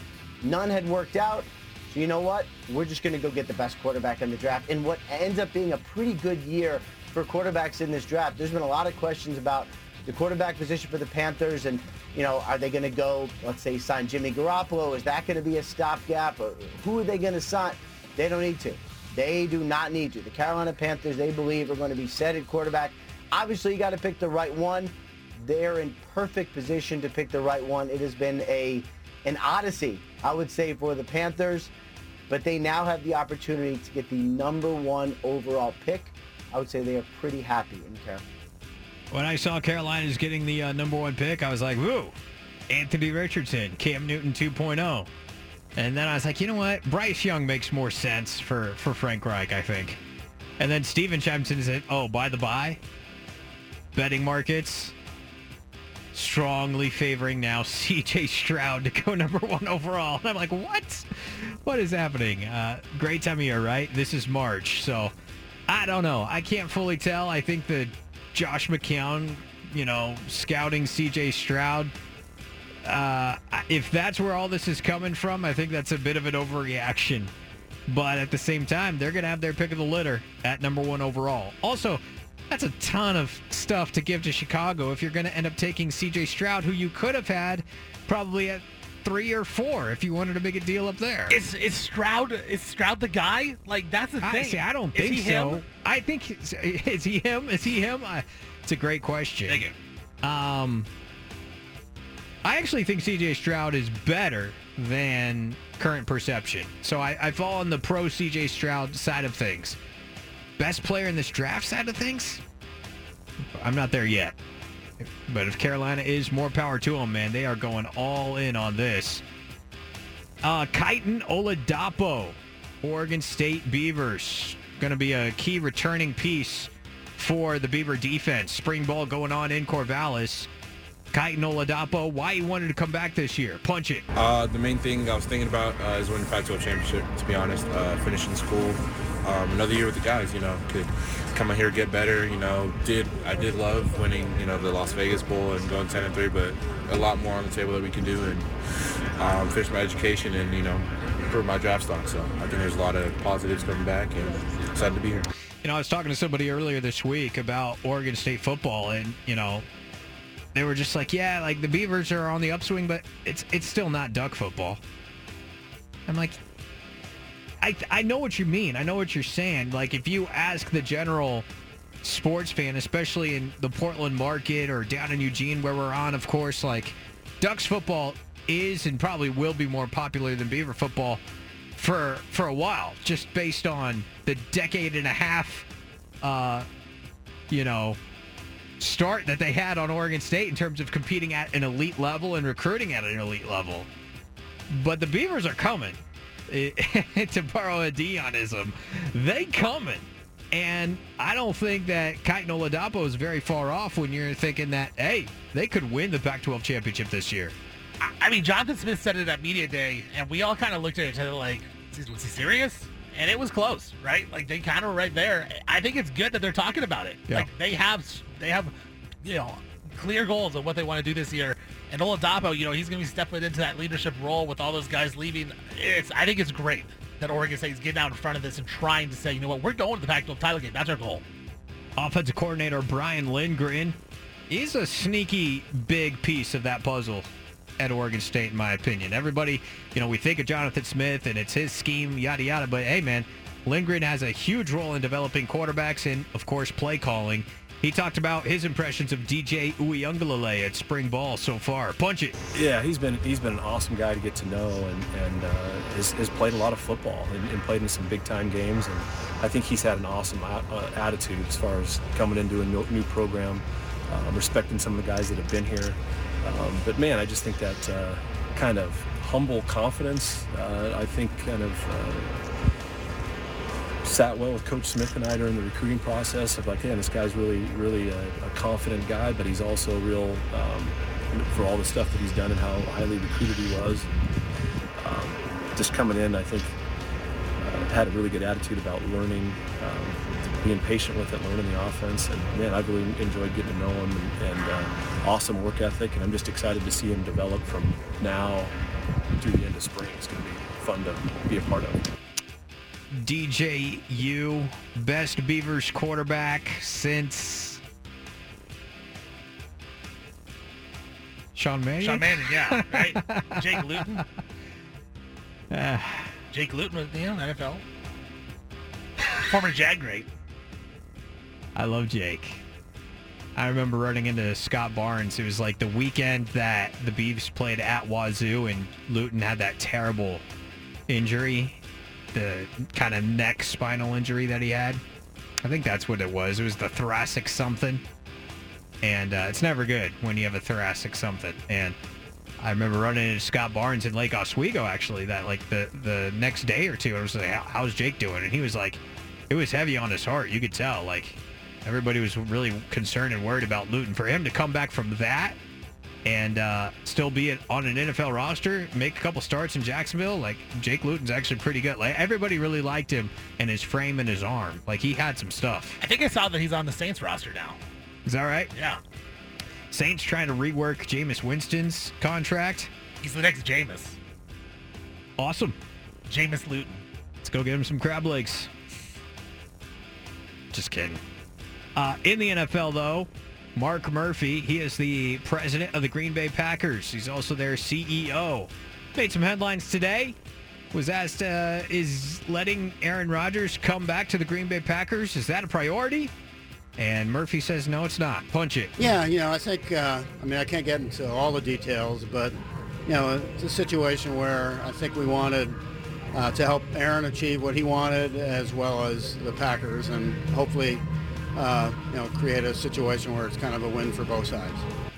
Want it to be a win for both sides, but it's not a priority for Aaron Rodgers to come back to Green Bay. Man, he's gone. That comment seemed like he's gone. He gone. In the words of uh, Hawk Harrelson, he gone. Uh, you can put it on the board, yeah. Is uh is Jordan Love?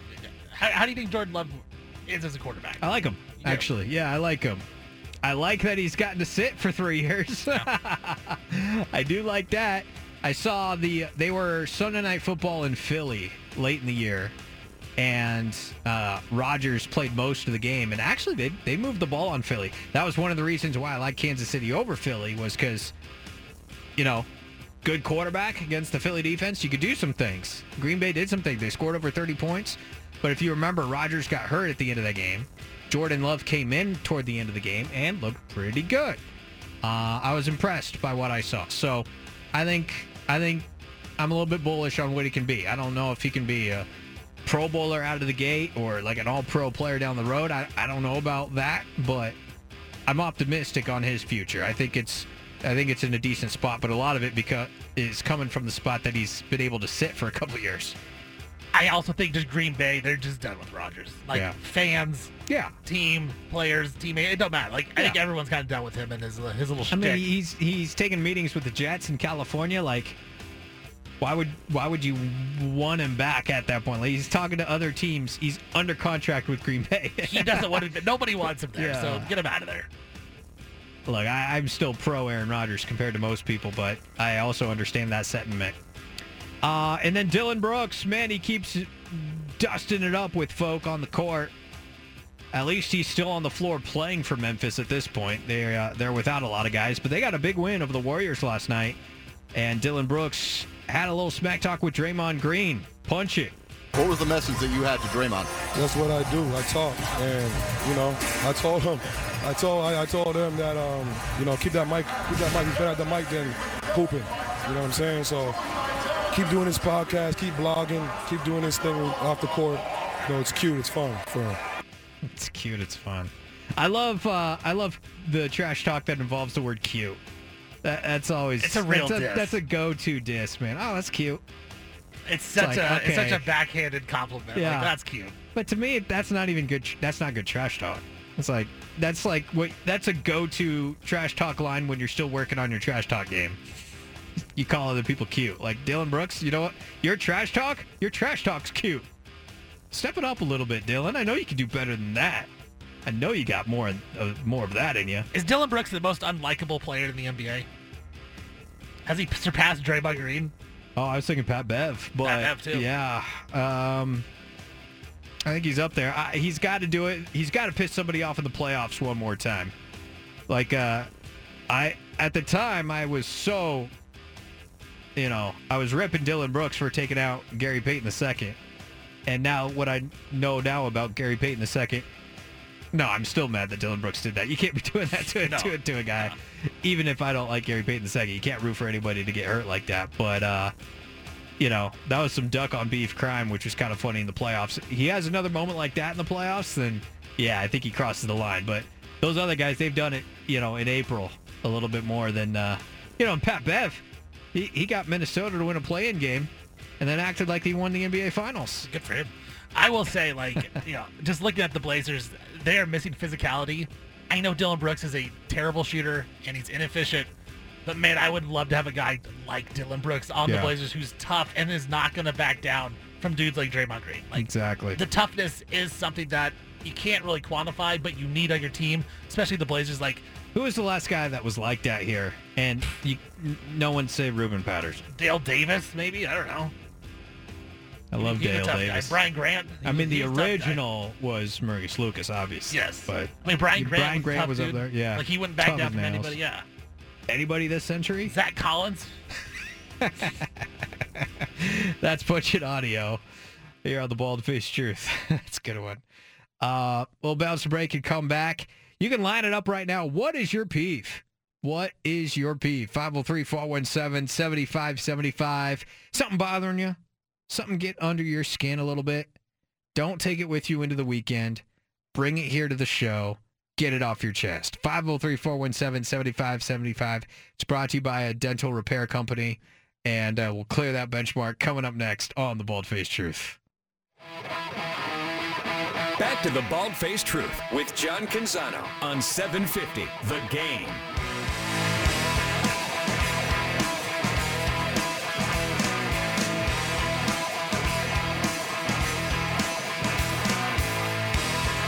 What's your peeve time, huh? 503-417-7575. We'll take your calls. What is your peeve? We'll do the 5 at 5 at the top of the hour as well and uh, take you all the way up to 6 o'clock here in the Portland area. You will hear UCLA and Oregon going at it on uh, 750 The Game, 750thegame.com from Westwood 1. Uh, and that will be good as well. But let's go ahead. Let's clear the thing. Time for What's Your Peeve?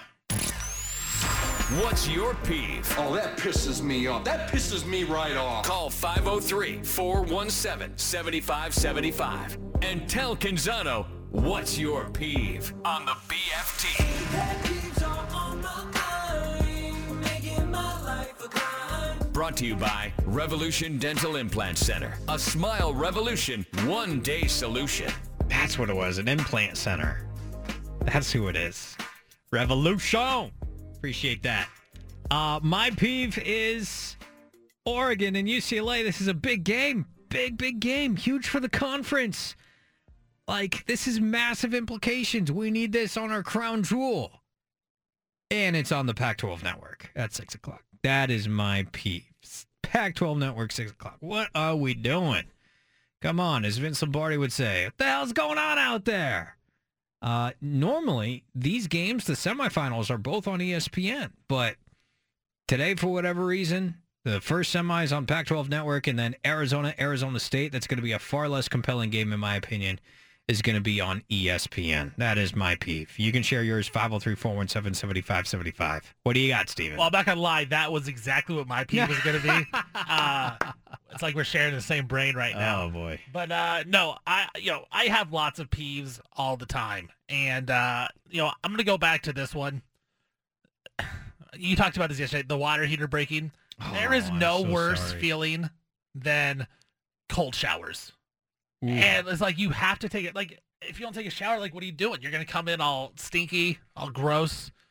I don't know. I'm not about that life. Like you got to do something. But cold showers are just the worst. I don't know how people do it. There's some people that do that on the rig on purpose.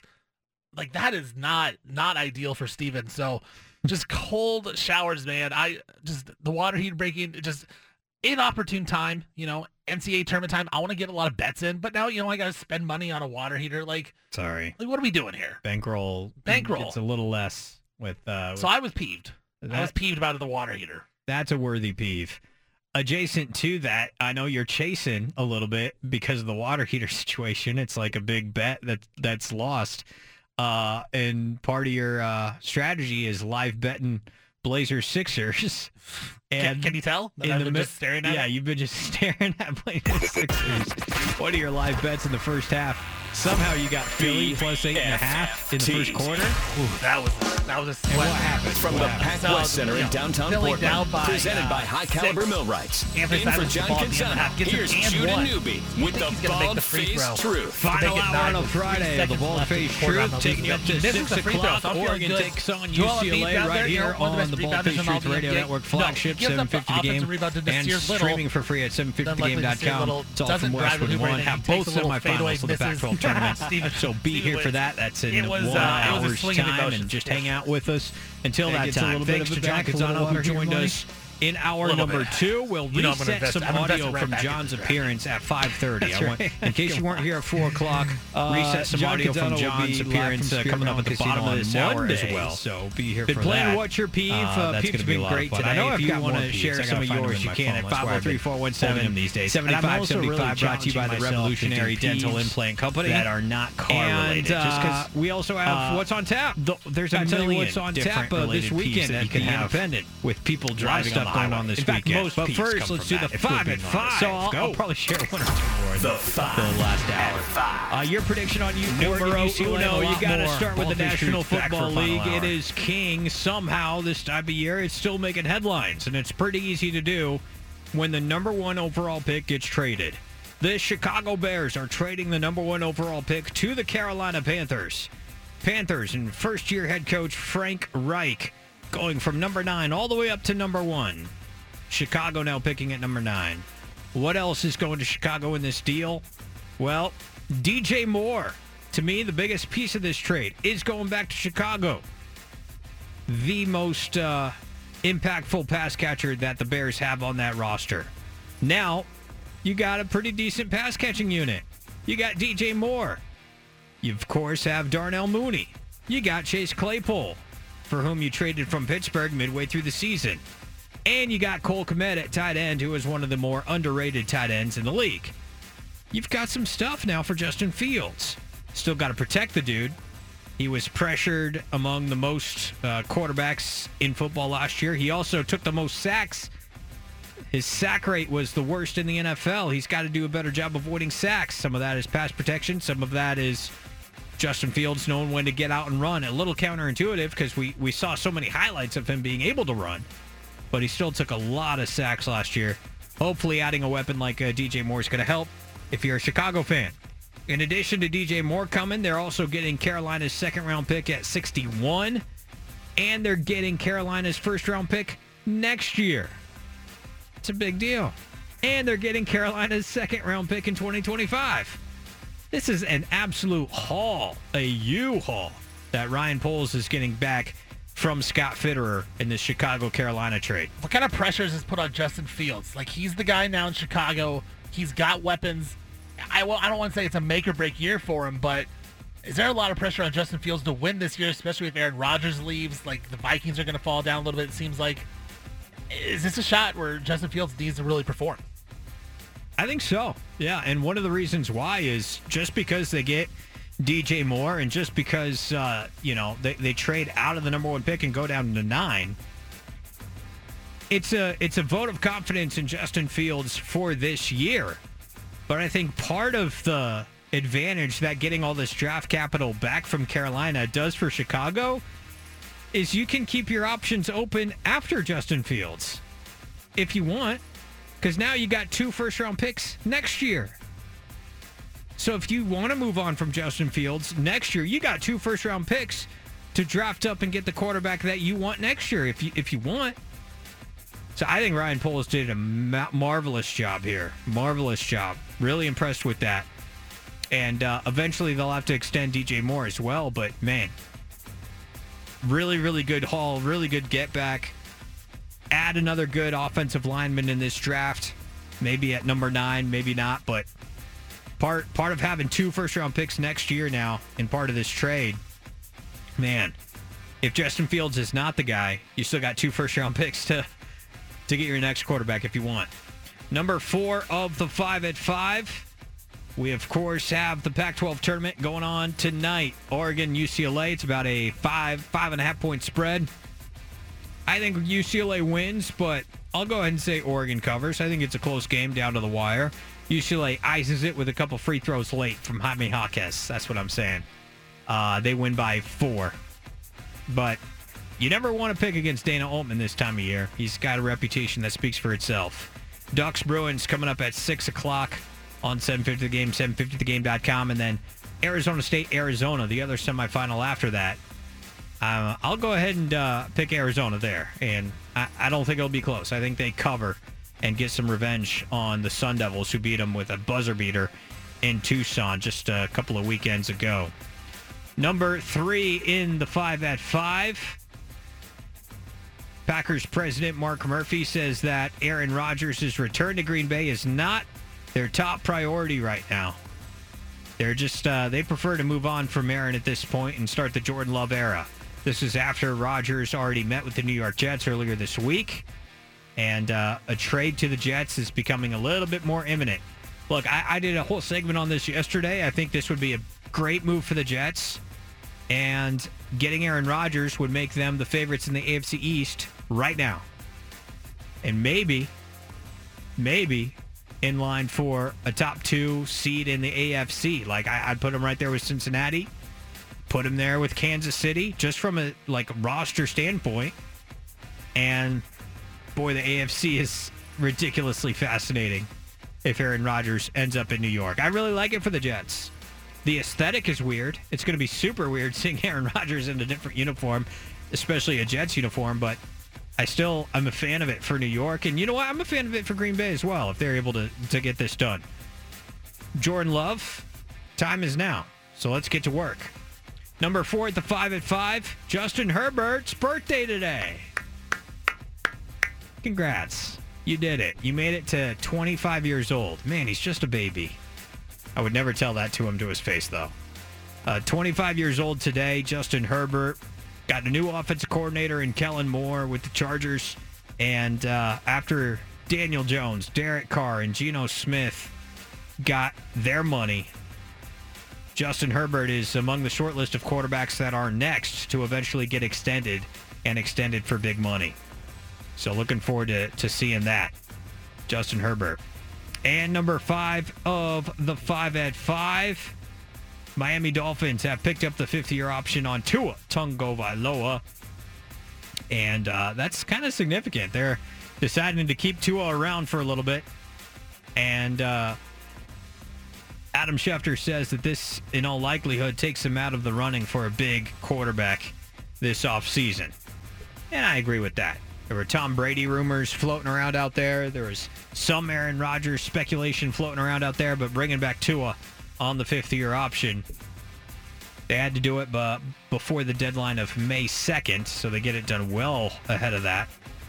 And uh, Tua will remain the number one quarterback for the Miami Dolphins right now. And that is your five at five. Honorable mention Blazers Sixers is now at halftime. And uh, how bad is Portland getting beat right now, Steven?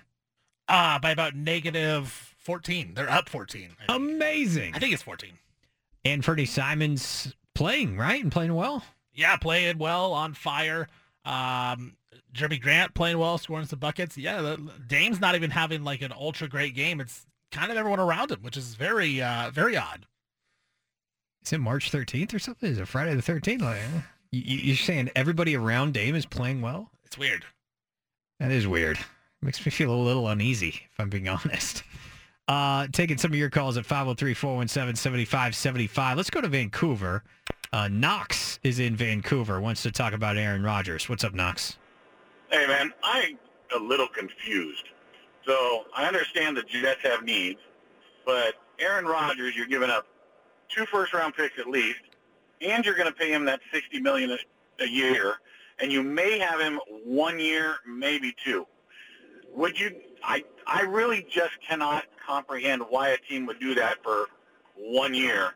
I understand he's a good player, but I would go for the Baltimore quarterback and sign him because you're giving away the same amount of picks and you're going to pay him less. Does that make sense to you? Yeah, yeah. No, your reasoning makes a lot of sense.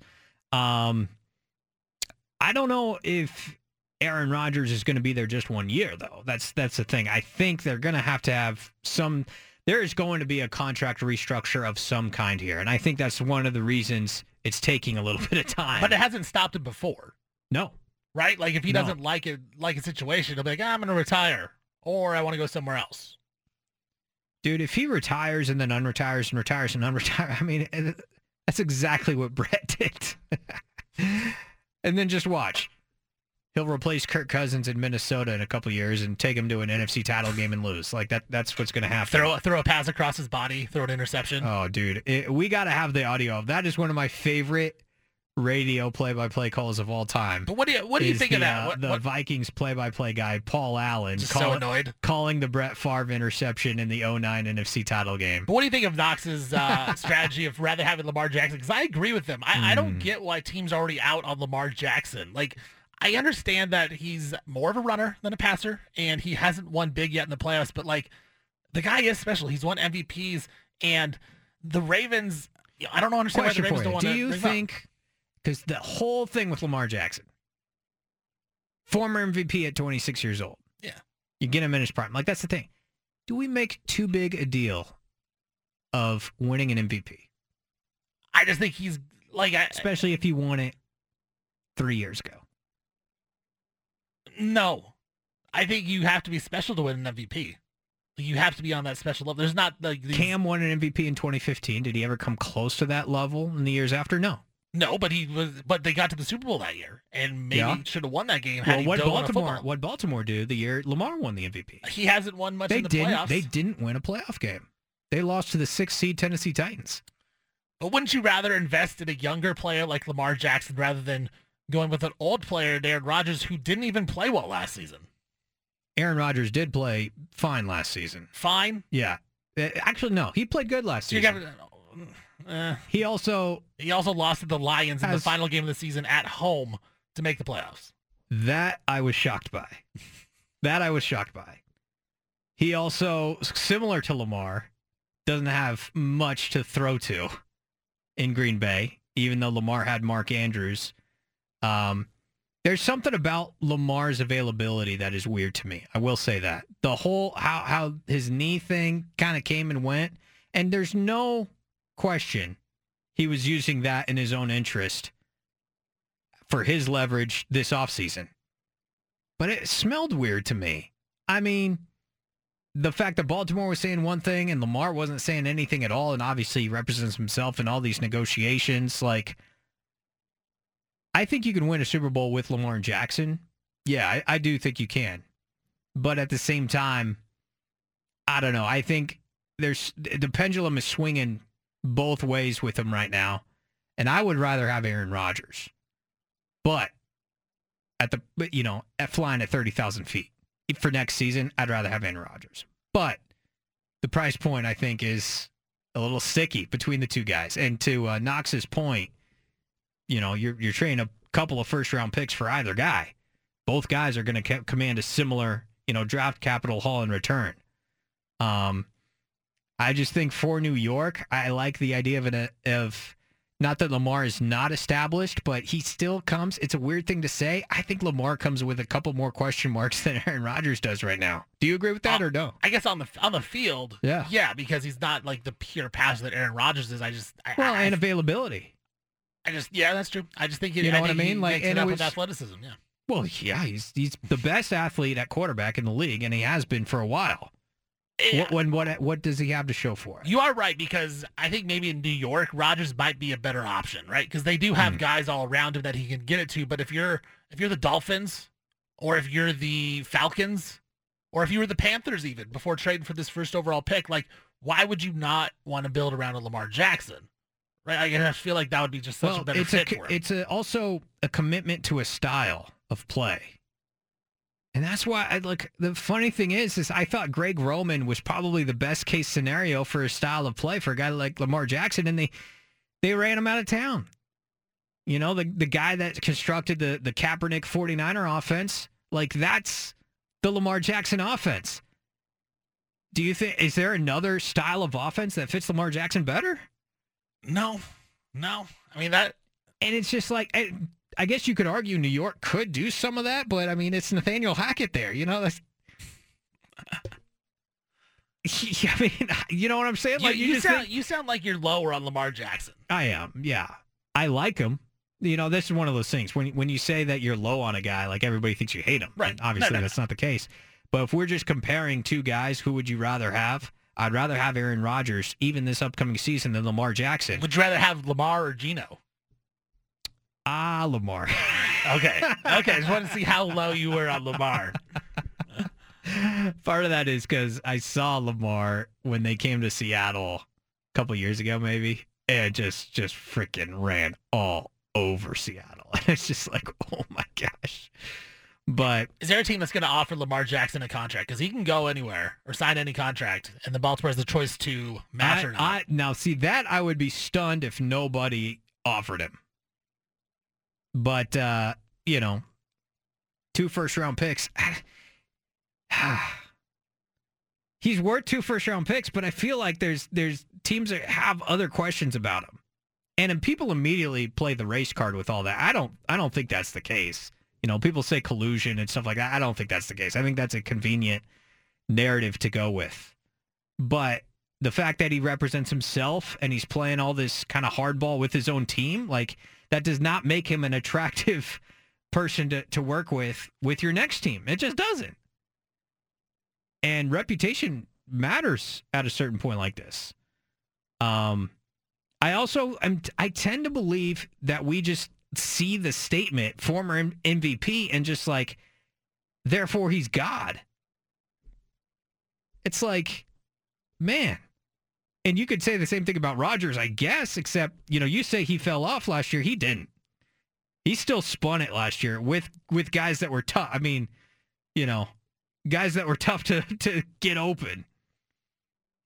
Um, I was shocked that he lost the Detroit game, but he definitely he did not fall off a, a cliff the way that I know you didn't say he fell off a cliff.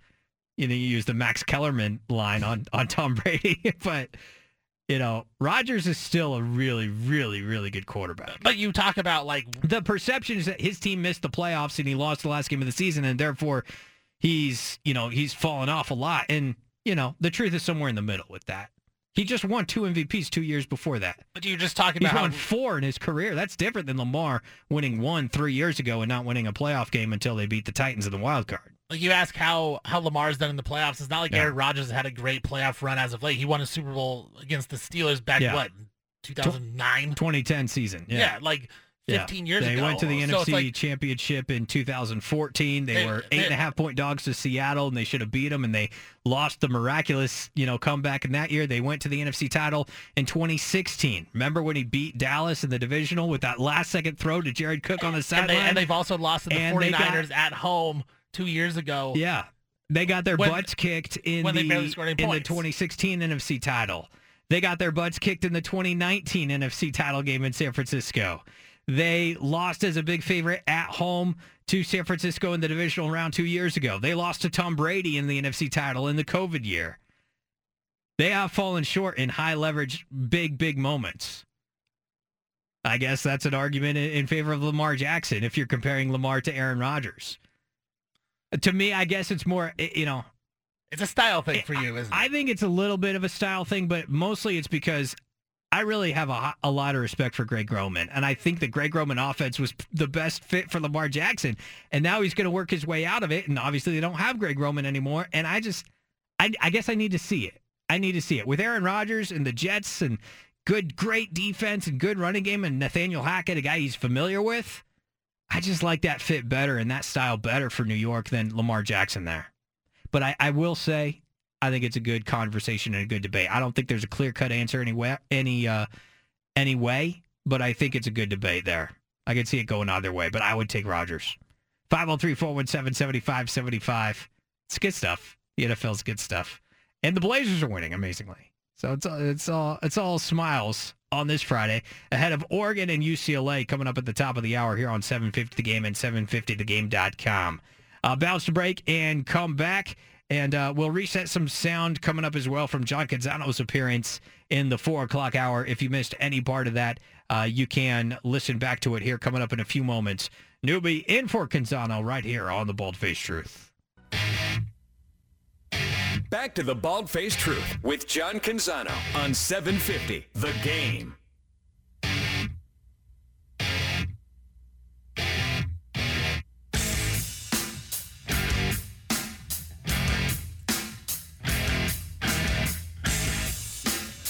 Look at what's on tap uh, coming up in a little bit. Reset some sound from John Canzano's appearance on the show last hour. He joined us live from Vegas talking about Oregon and UCLA, why he's picking the Ducks.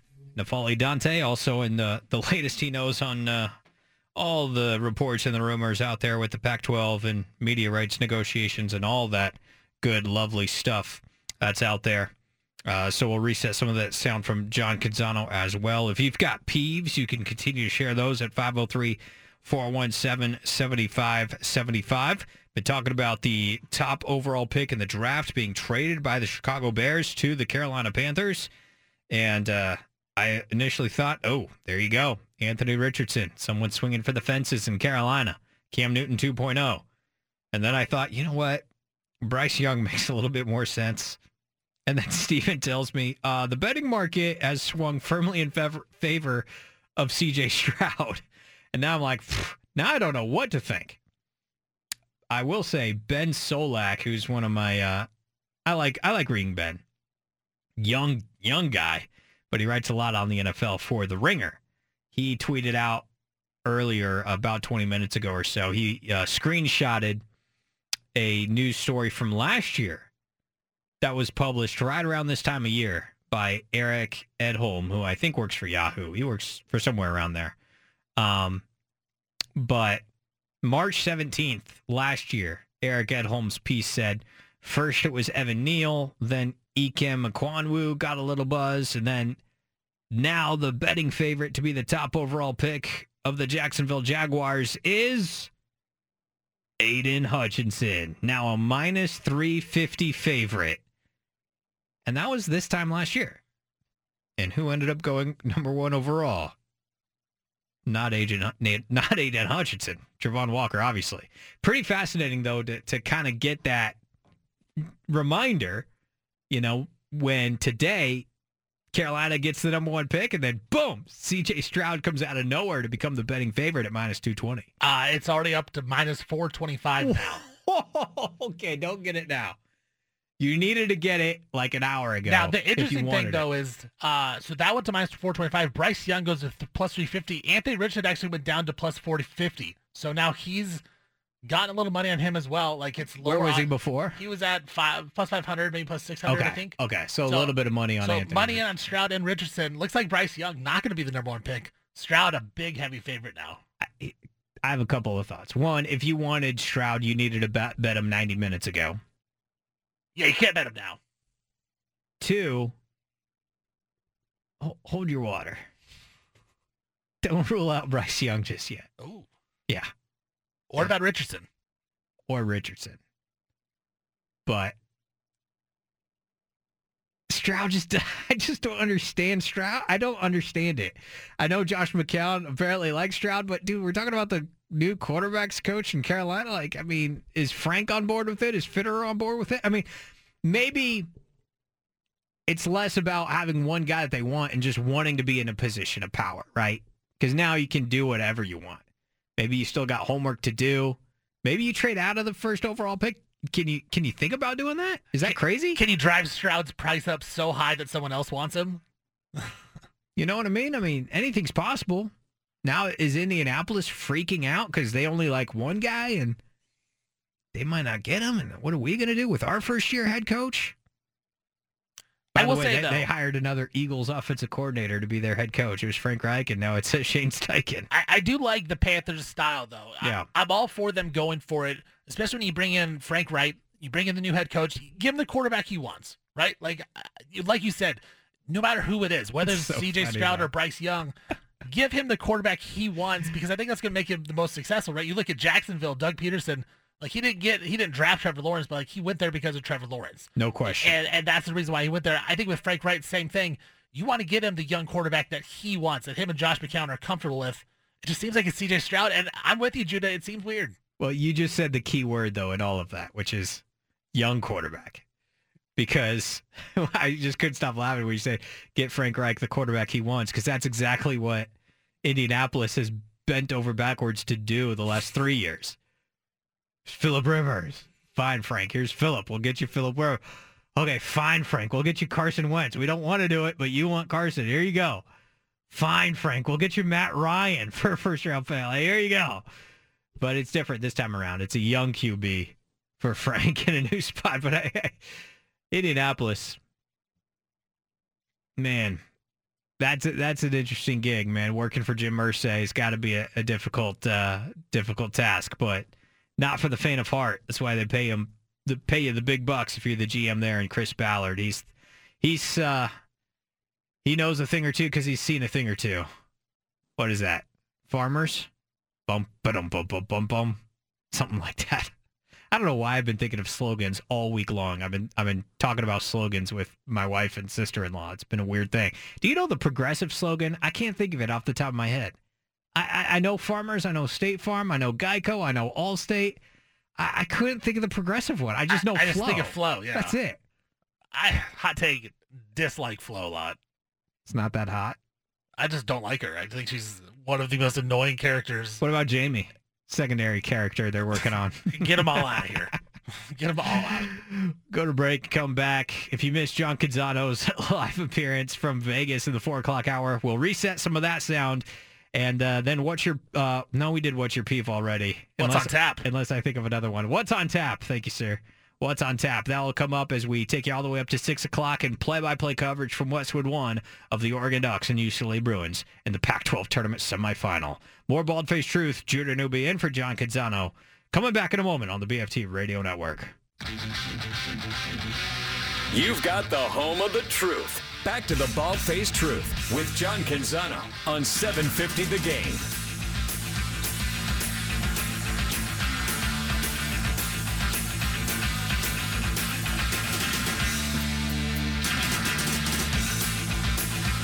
Hope everyone's doing well going into the weekend. Five o'clock hour flying by. Newby in for Canzano on the Bald Faced Truth. Third day in a row for me. Fourth day in the last uh, week or so hosting hosting the show. Steven's gotten tired of me. I know that, but I've not gotten tired of Steven. Uh, I could. Uh, there's never enough Steven Vaughn to go around. Do you get that a lot? It's not the first time I've heard that. Oh, that terrible noise is coming from that studio again.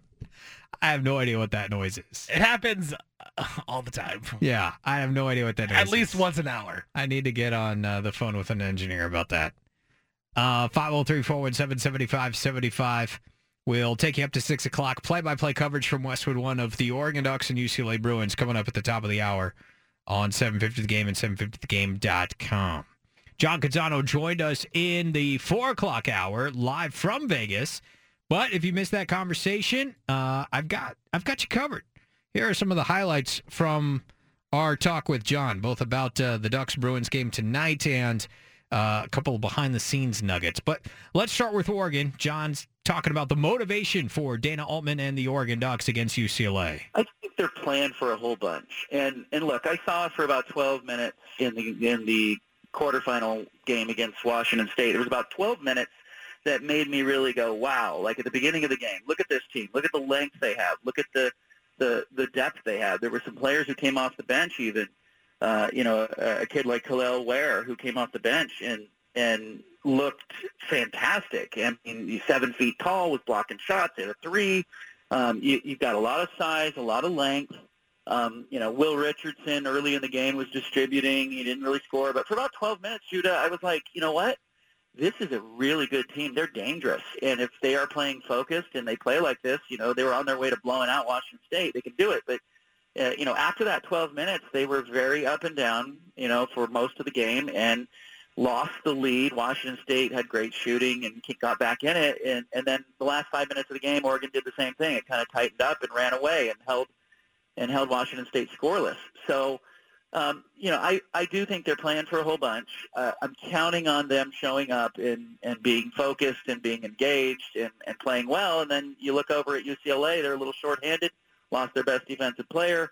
Um, you know, on paper, I think everybody would still pick UCLA. I think the point spread is UCLA like minus five to six. Uh, but there's just something about Dana Altman in a game where you know he needs to win to get to the tournament that uh, I wouldn't feel comfortable betting against him. Yeah, couldn't say it better myself. You're never comfortable betting against Dana Altman in gotta have it situations like this. And uh, we talked to N'Faly Dante a little bit because he had the uh, the ankle injury at the end of the game yesterday but apparently looks just fine, looks pretty good, and is going to give it a go. Should be close to 100% for the Ducks tonight. And uh, I did ask John at the end of our conversation, and we'll get to some other stuff in a moment, but I asked him at the end of the conversation who he's picking tonight. Earlier in the week, he was picking the Ducks to upset UCLA and get to the Pac-12 title game. Is he sticking with it? I'm picking Oregon, but come, let's be real. Anybody with half a brain is probably going to say UCLA is better. They're more talented. They're more experienced there's just something about this tournament. Oregon's playing for, you know, UCLA's playing for seeding, right? Oregon's playing for life after, you know, after tonight. And so if Oregon loses this game, uh, they're not going to make the NCAA tournament field. And so we're going to find out. Can can we get the first 12 minutes of that Oregon-Washington State game where they opened up a 19-point lead on Washington State? Can we get that? Or are we going to get an Oregon team that is looking into the off season and next year and the NBA draft itself. So I'll take Oregon just because they're playing for more against a UCLA team that already knows it's going to be a high seed in the tournament. I'm to pick uh, UCLA, but I like Oregon to cover. I do think it'll be a close game tonight. I'll put it this way. I'll be surprised if UCLA wins comfortably. What do you think, Steven? I agree with you. I, I don't see obviously it could happen, but it doesn't seem like to me that this is a game where UCLA completely comes out and dominates. Right. Right. And, and, you could say, well, Oregon had a tough game against Washington State. UCLA had a tough game against Colorado. That was, that wasn't a blowout by any means. Colorado was in that game. Both teams played a tough game in the quarters. And John's right. Like Oregon has something to play for. UCLA, I think, has something to play for as well. I, I think if UCLA wins the Pac-12 tournament, they're a one seed in the NCAA tournament. But when sometimes you know you cannot just judge just you know how much you need to win this type of game, and Oregon is going to be on one to try to win to get the NCAA tournament. Because John's right. I think if they Oregon wins, they have a legitimate shot to be a bubble team uh, in that large bit in the NCAA tournament. I watched uh, UCLA Colorado yesterday, and Jaime Jaquez kind of struggled for a lot of the game, then hit a huge three in the late uh, late parts of the game. You can never count him out. You know, Pac-12 Player of the Year. Uh, you're they're so seasoned. They're so poised late in games. It's really hard to kill them. You know, you can hang with them. It's really hard to kill those guys off. So uh, Oregon's up against it, but I think we got a close game in hand tonight. That's my guess. Uh, also, talk to John a little bit about the behind the scenes stuff. What does he know from uh, the Pac 12 CEO group? Has he seen George around the arena? Uh, I know he's talking to people down there. Uh, I know he's got some things cooked up, but what's the latest on his front? On all that with rights negotiations, with rumors and speculation and misinformation being spoon fed from the Big 12 conference to people like Dennis Dodd and others that is just not accurate. I mean, Mark Harlan, the Utah athletic director, quote tweeting Dennis Dodd's piece that the four corner schools are going to the Big 12 or the Big 12's after the four corner schools. And he's like, give me a break. That's what the AD at Utah said of a story about him. Just goes to show you where, where stuff's coming from, right? So here is Canzano on on uh, what he is seeing behind the scenes. Uh, you know, and I'm trying to get to people who are in that room who are having those conversations with George Kliavkoff and talk to him himself. And he is at the arena. I did see him last night at the arena. Walked past him. He did go to some suites and talk to some high-level donors at Washington State and Oregon during that game. So he is making rounds, but he's not doing any media talking. And I think that's been a mistake by the conference all along. And in that void, what we have seen crop up is a lot of misinformation. Uh, there's there's no question there's a propaganda machine that is behind the scenes that is firing out uh, story after story, leak after leak that is negatively impacting the Pac-12's brand. So I'm really after you know what is at the root of that, and I wrote it this morning on the website at johncanzano.com. I, I got into the weeds on you know I'm trying to talk to Endeavor, the company that the Big 12 hired to help them with their media rights. And, uh, you know, Karen Brodkin, who is one of the two uh, heads of Endeavor, uh, it turns out she was a finalist for the Pac-12 commissioner job. She didn't get it. George Kliavkoff did. I would love to talk to her about that process. And, wow. You know, and also Endeavor tried to work for the Pac-12. They they wanted to do the Pac-12's media rights. They didn't get them. So I'm trying to drill down on, you know, is is Endeavor part of that misinformation machine that is firing behind the scenes. And for people who don't know Endeavor, Endeavor includes the William Morris Agency. It includes IMG. They own the UFC. If you watch Entourage, uh, the character Ari Gold is based uh, on Ari Emanuel, who is the head of Endeavor. Uh, so you know Lloyd, all that you know Jeremy Jeremy Piven's con, you know character in that show, yeah. uh, all that going on in the background. And so I've got questions for Endeavor. I also have questions for several of the crisis management firms that have been retained by both the Big Ten and the Big Twelve. And I'm kind of wondering what role these firms are playing behind the scenes. It's pretty fascinating. I saw the hashtag going around Twitter, uh, hashtag Big 12 Karen. And I was like, what does that mean? Big 12 Karen, what? And uh, apparently it's this gal, Karen Brodkin, who John wrote about at johncanzano.com today. So you can check it out there. But uh, she is, you know, one of the co-leads of Endeavor, who Brett Yormark brought on to help uh, PR and stuff. And, um, you know, they, in all likelihood, uh, are supplying a lot of this, you know, anti-Pac-12 propaganda. Feels like an election cycle and we're talking about college sports. Um, I do think that's interesting, and I think the most operative thing in there that's interesting is the fact that Karen Brodkin was a finalist for the Pac-12 commissioner job Yeah. before they hired George.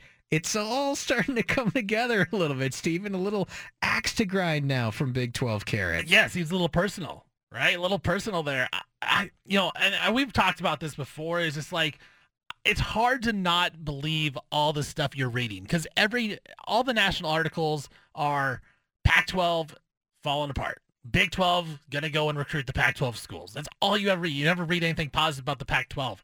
But then you come in and listen to this show, and John's like, you know, calm down. Like the Pac-12 is fine. They, they're doing things behind the scenes.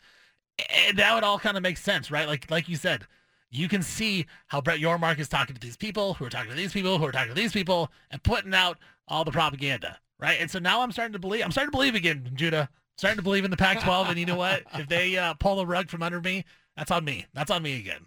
Lucy and Charlie Brown. Yeah, they can pull the football away, literally, onto Ion. Exactly. That's actually too close to home. They're I gonna, think they're gonna about it. stream on Twitch.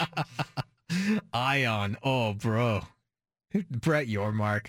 Balls on him to say that the Pac-12 is going to Ion. Uh, that's great. Uh, last thing from John is he did reiterate what is the Pac-12 CEO group stance. You know, I want answers even if they're ugly answers. But right now, in the inner sanctum of the Pac-12, the presidents and chancellors maintain that they had a productive meeting on Tuesday. They will hold another meeting in two weeks. They're, they made they, uh, the quote I got directly from that room was that they quote unquote good progress on the media rights deal. Uh, they, they appear to be moving towards uh, a deal and some resolution here, which is great for everybody. And I'm still anticipating that the media rights deal is going to come in with ESPN as the tier one partner, meaning that you know you'll see games, football games on ESPN, linear provider, and that that the tier two part of the package, which is really the Pac-12 network's uh, content, uh, would end up with Amazon and or Apple. So it's possible that the Pac-12 could have ESPN. I think they covet that distribution and the glow of all that shoulder programming, and then add on top of that maybe a Friday night game on Amazon, and then all of the normal Pac-12 networks, football and basketball and Olympic sports content, very likely with either Amazon or Apple. But keep an eye on that. From the inner sanctum, they don't appear worried. They're not buying into the rumors. They're not, you know, the four corner schools aren't going anywhere. That you know, if you believe the Pac-12 and the presidents and chancellors, uh, you know, they're they're baffled by what is happening publicly with all the misinformation and propaganda. Th- Them's the stakes. That's the world we're living in now with the uh, misinformation and propaganda. Uh, I'm inclined to believe the, the Pac-12 leaders, but I'm with you too, Stephen. It's like, am I just Charlie Brown lining up for this football here? We shall see. Final segment coming up on the other side. We'll get you what's on tap and uh, lay it out for you, the sporting events going on and where you can find them uh, this weekend, including what we got your way in about 10 minutes at 6 o'clock Westwood One's play-by-play coverage of the Oregon Ducks and the UCLA Bruins in the Pac-12 tournament semifinal that you can hear right here on 750 The Game and 750thegame.com, the flagship of the Bald Face Truth Radio Network. Back to the Bald Faced Truth with John Canzano on 750 The Game.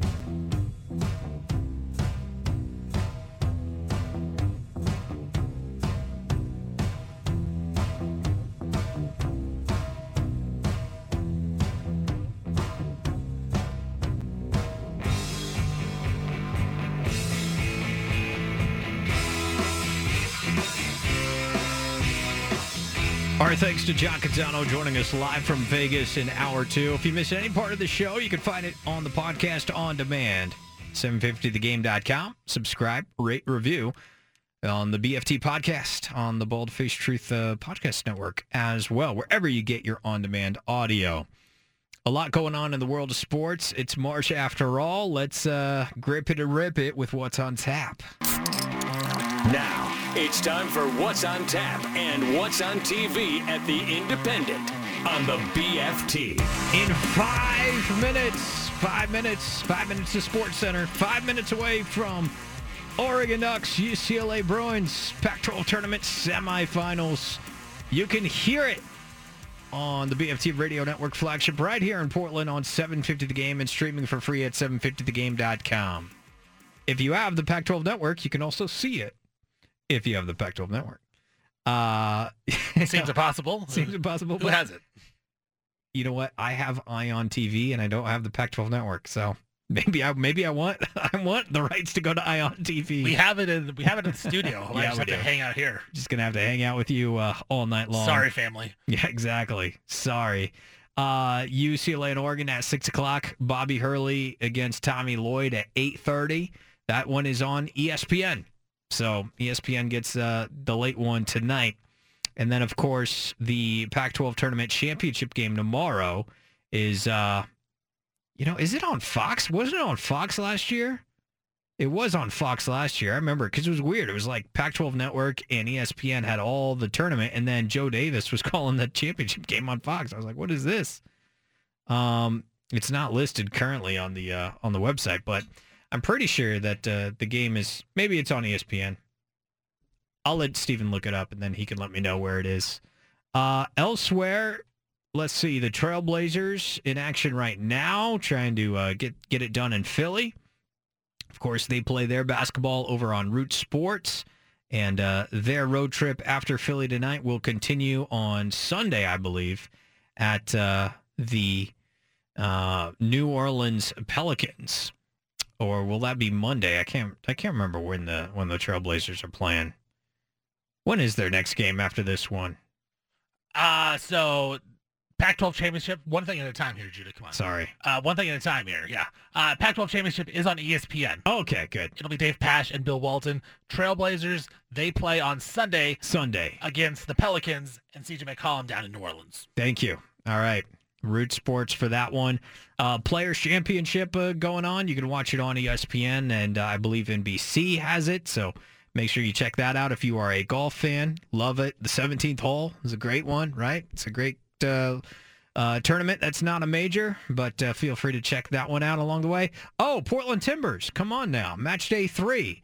That's tomorrow night, Saturday night, 7.30 at Providence Park. You can hear that one on 750 The Game. You can watch it for free on Apple TV. That rhymes. It won't always be for free on Apple TV because um, a lot of uh, the games, the, the majority perhaps, will be behind uh, the subscription service of MLS Season Pass. However, Major League Soccer is providing a handful of games each week for free on Apple TV. So if you have an iPhone and you got the Apple TV app, that's all you need. You don't even need a subscription. Just boom, watch the game. It's and it's a great experience. The picture quality is sublime. Uh, Dolby 5.1 surround sound with it too. Apple is really nice, and frankly, I wouldn't be mad if Apple uh, took a little Pac-12 media media rights deal. Maybe not all of it, but a little Pac-12 on Apple is is a great idea. Did you uh, did you mention Selection Sunday? Selection Sunday is Sunday. 3 p.m. 3 p.m. on CBS for the men's selection show. 5 p.m. on ESPN for the women's selection show. And Oregon is on the bubble in the women's bracket. Of course, University of Portland is in. We had Michael Meek on the show a couple days ago uh, after their automatic qualifier. So great on them. That's coming up this weekend as well. Uh, so a lot of good stuff to choose from. And of course, check out your live sports at the Independent Sports Bar and Grill. Steven, a lot of fun, dude. A lot of fun, Judah. You got UCLA? Yeah, UCLA to win, but give me the Ducks to cover. I'm with you. I like the Ducks to cover, UCLA to win in a close one. Canzano's picking Oregon to win. Thanks for being along for the ride. Canzano back in the chair Monday, live from Spirit Mountain Casino and the Bet MGM Sportsbook. Be here for that show. Madness is here. Tournament's here. Going to have a lot of fun with it. I'm Judah Newby in for John Canzano, and this has been the Bald Faced Truth. Ducks Bruins up next.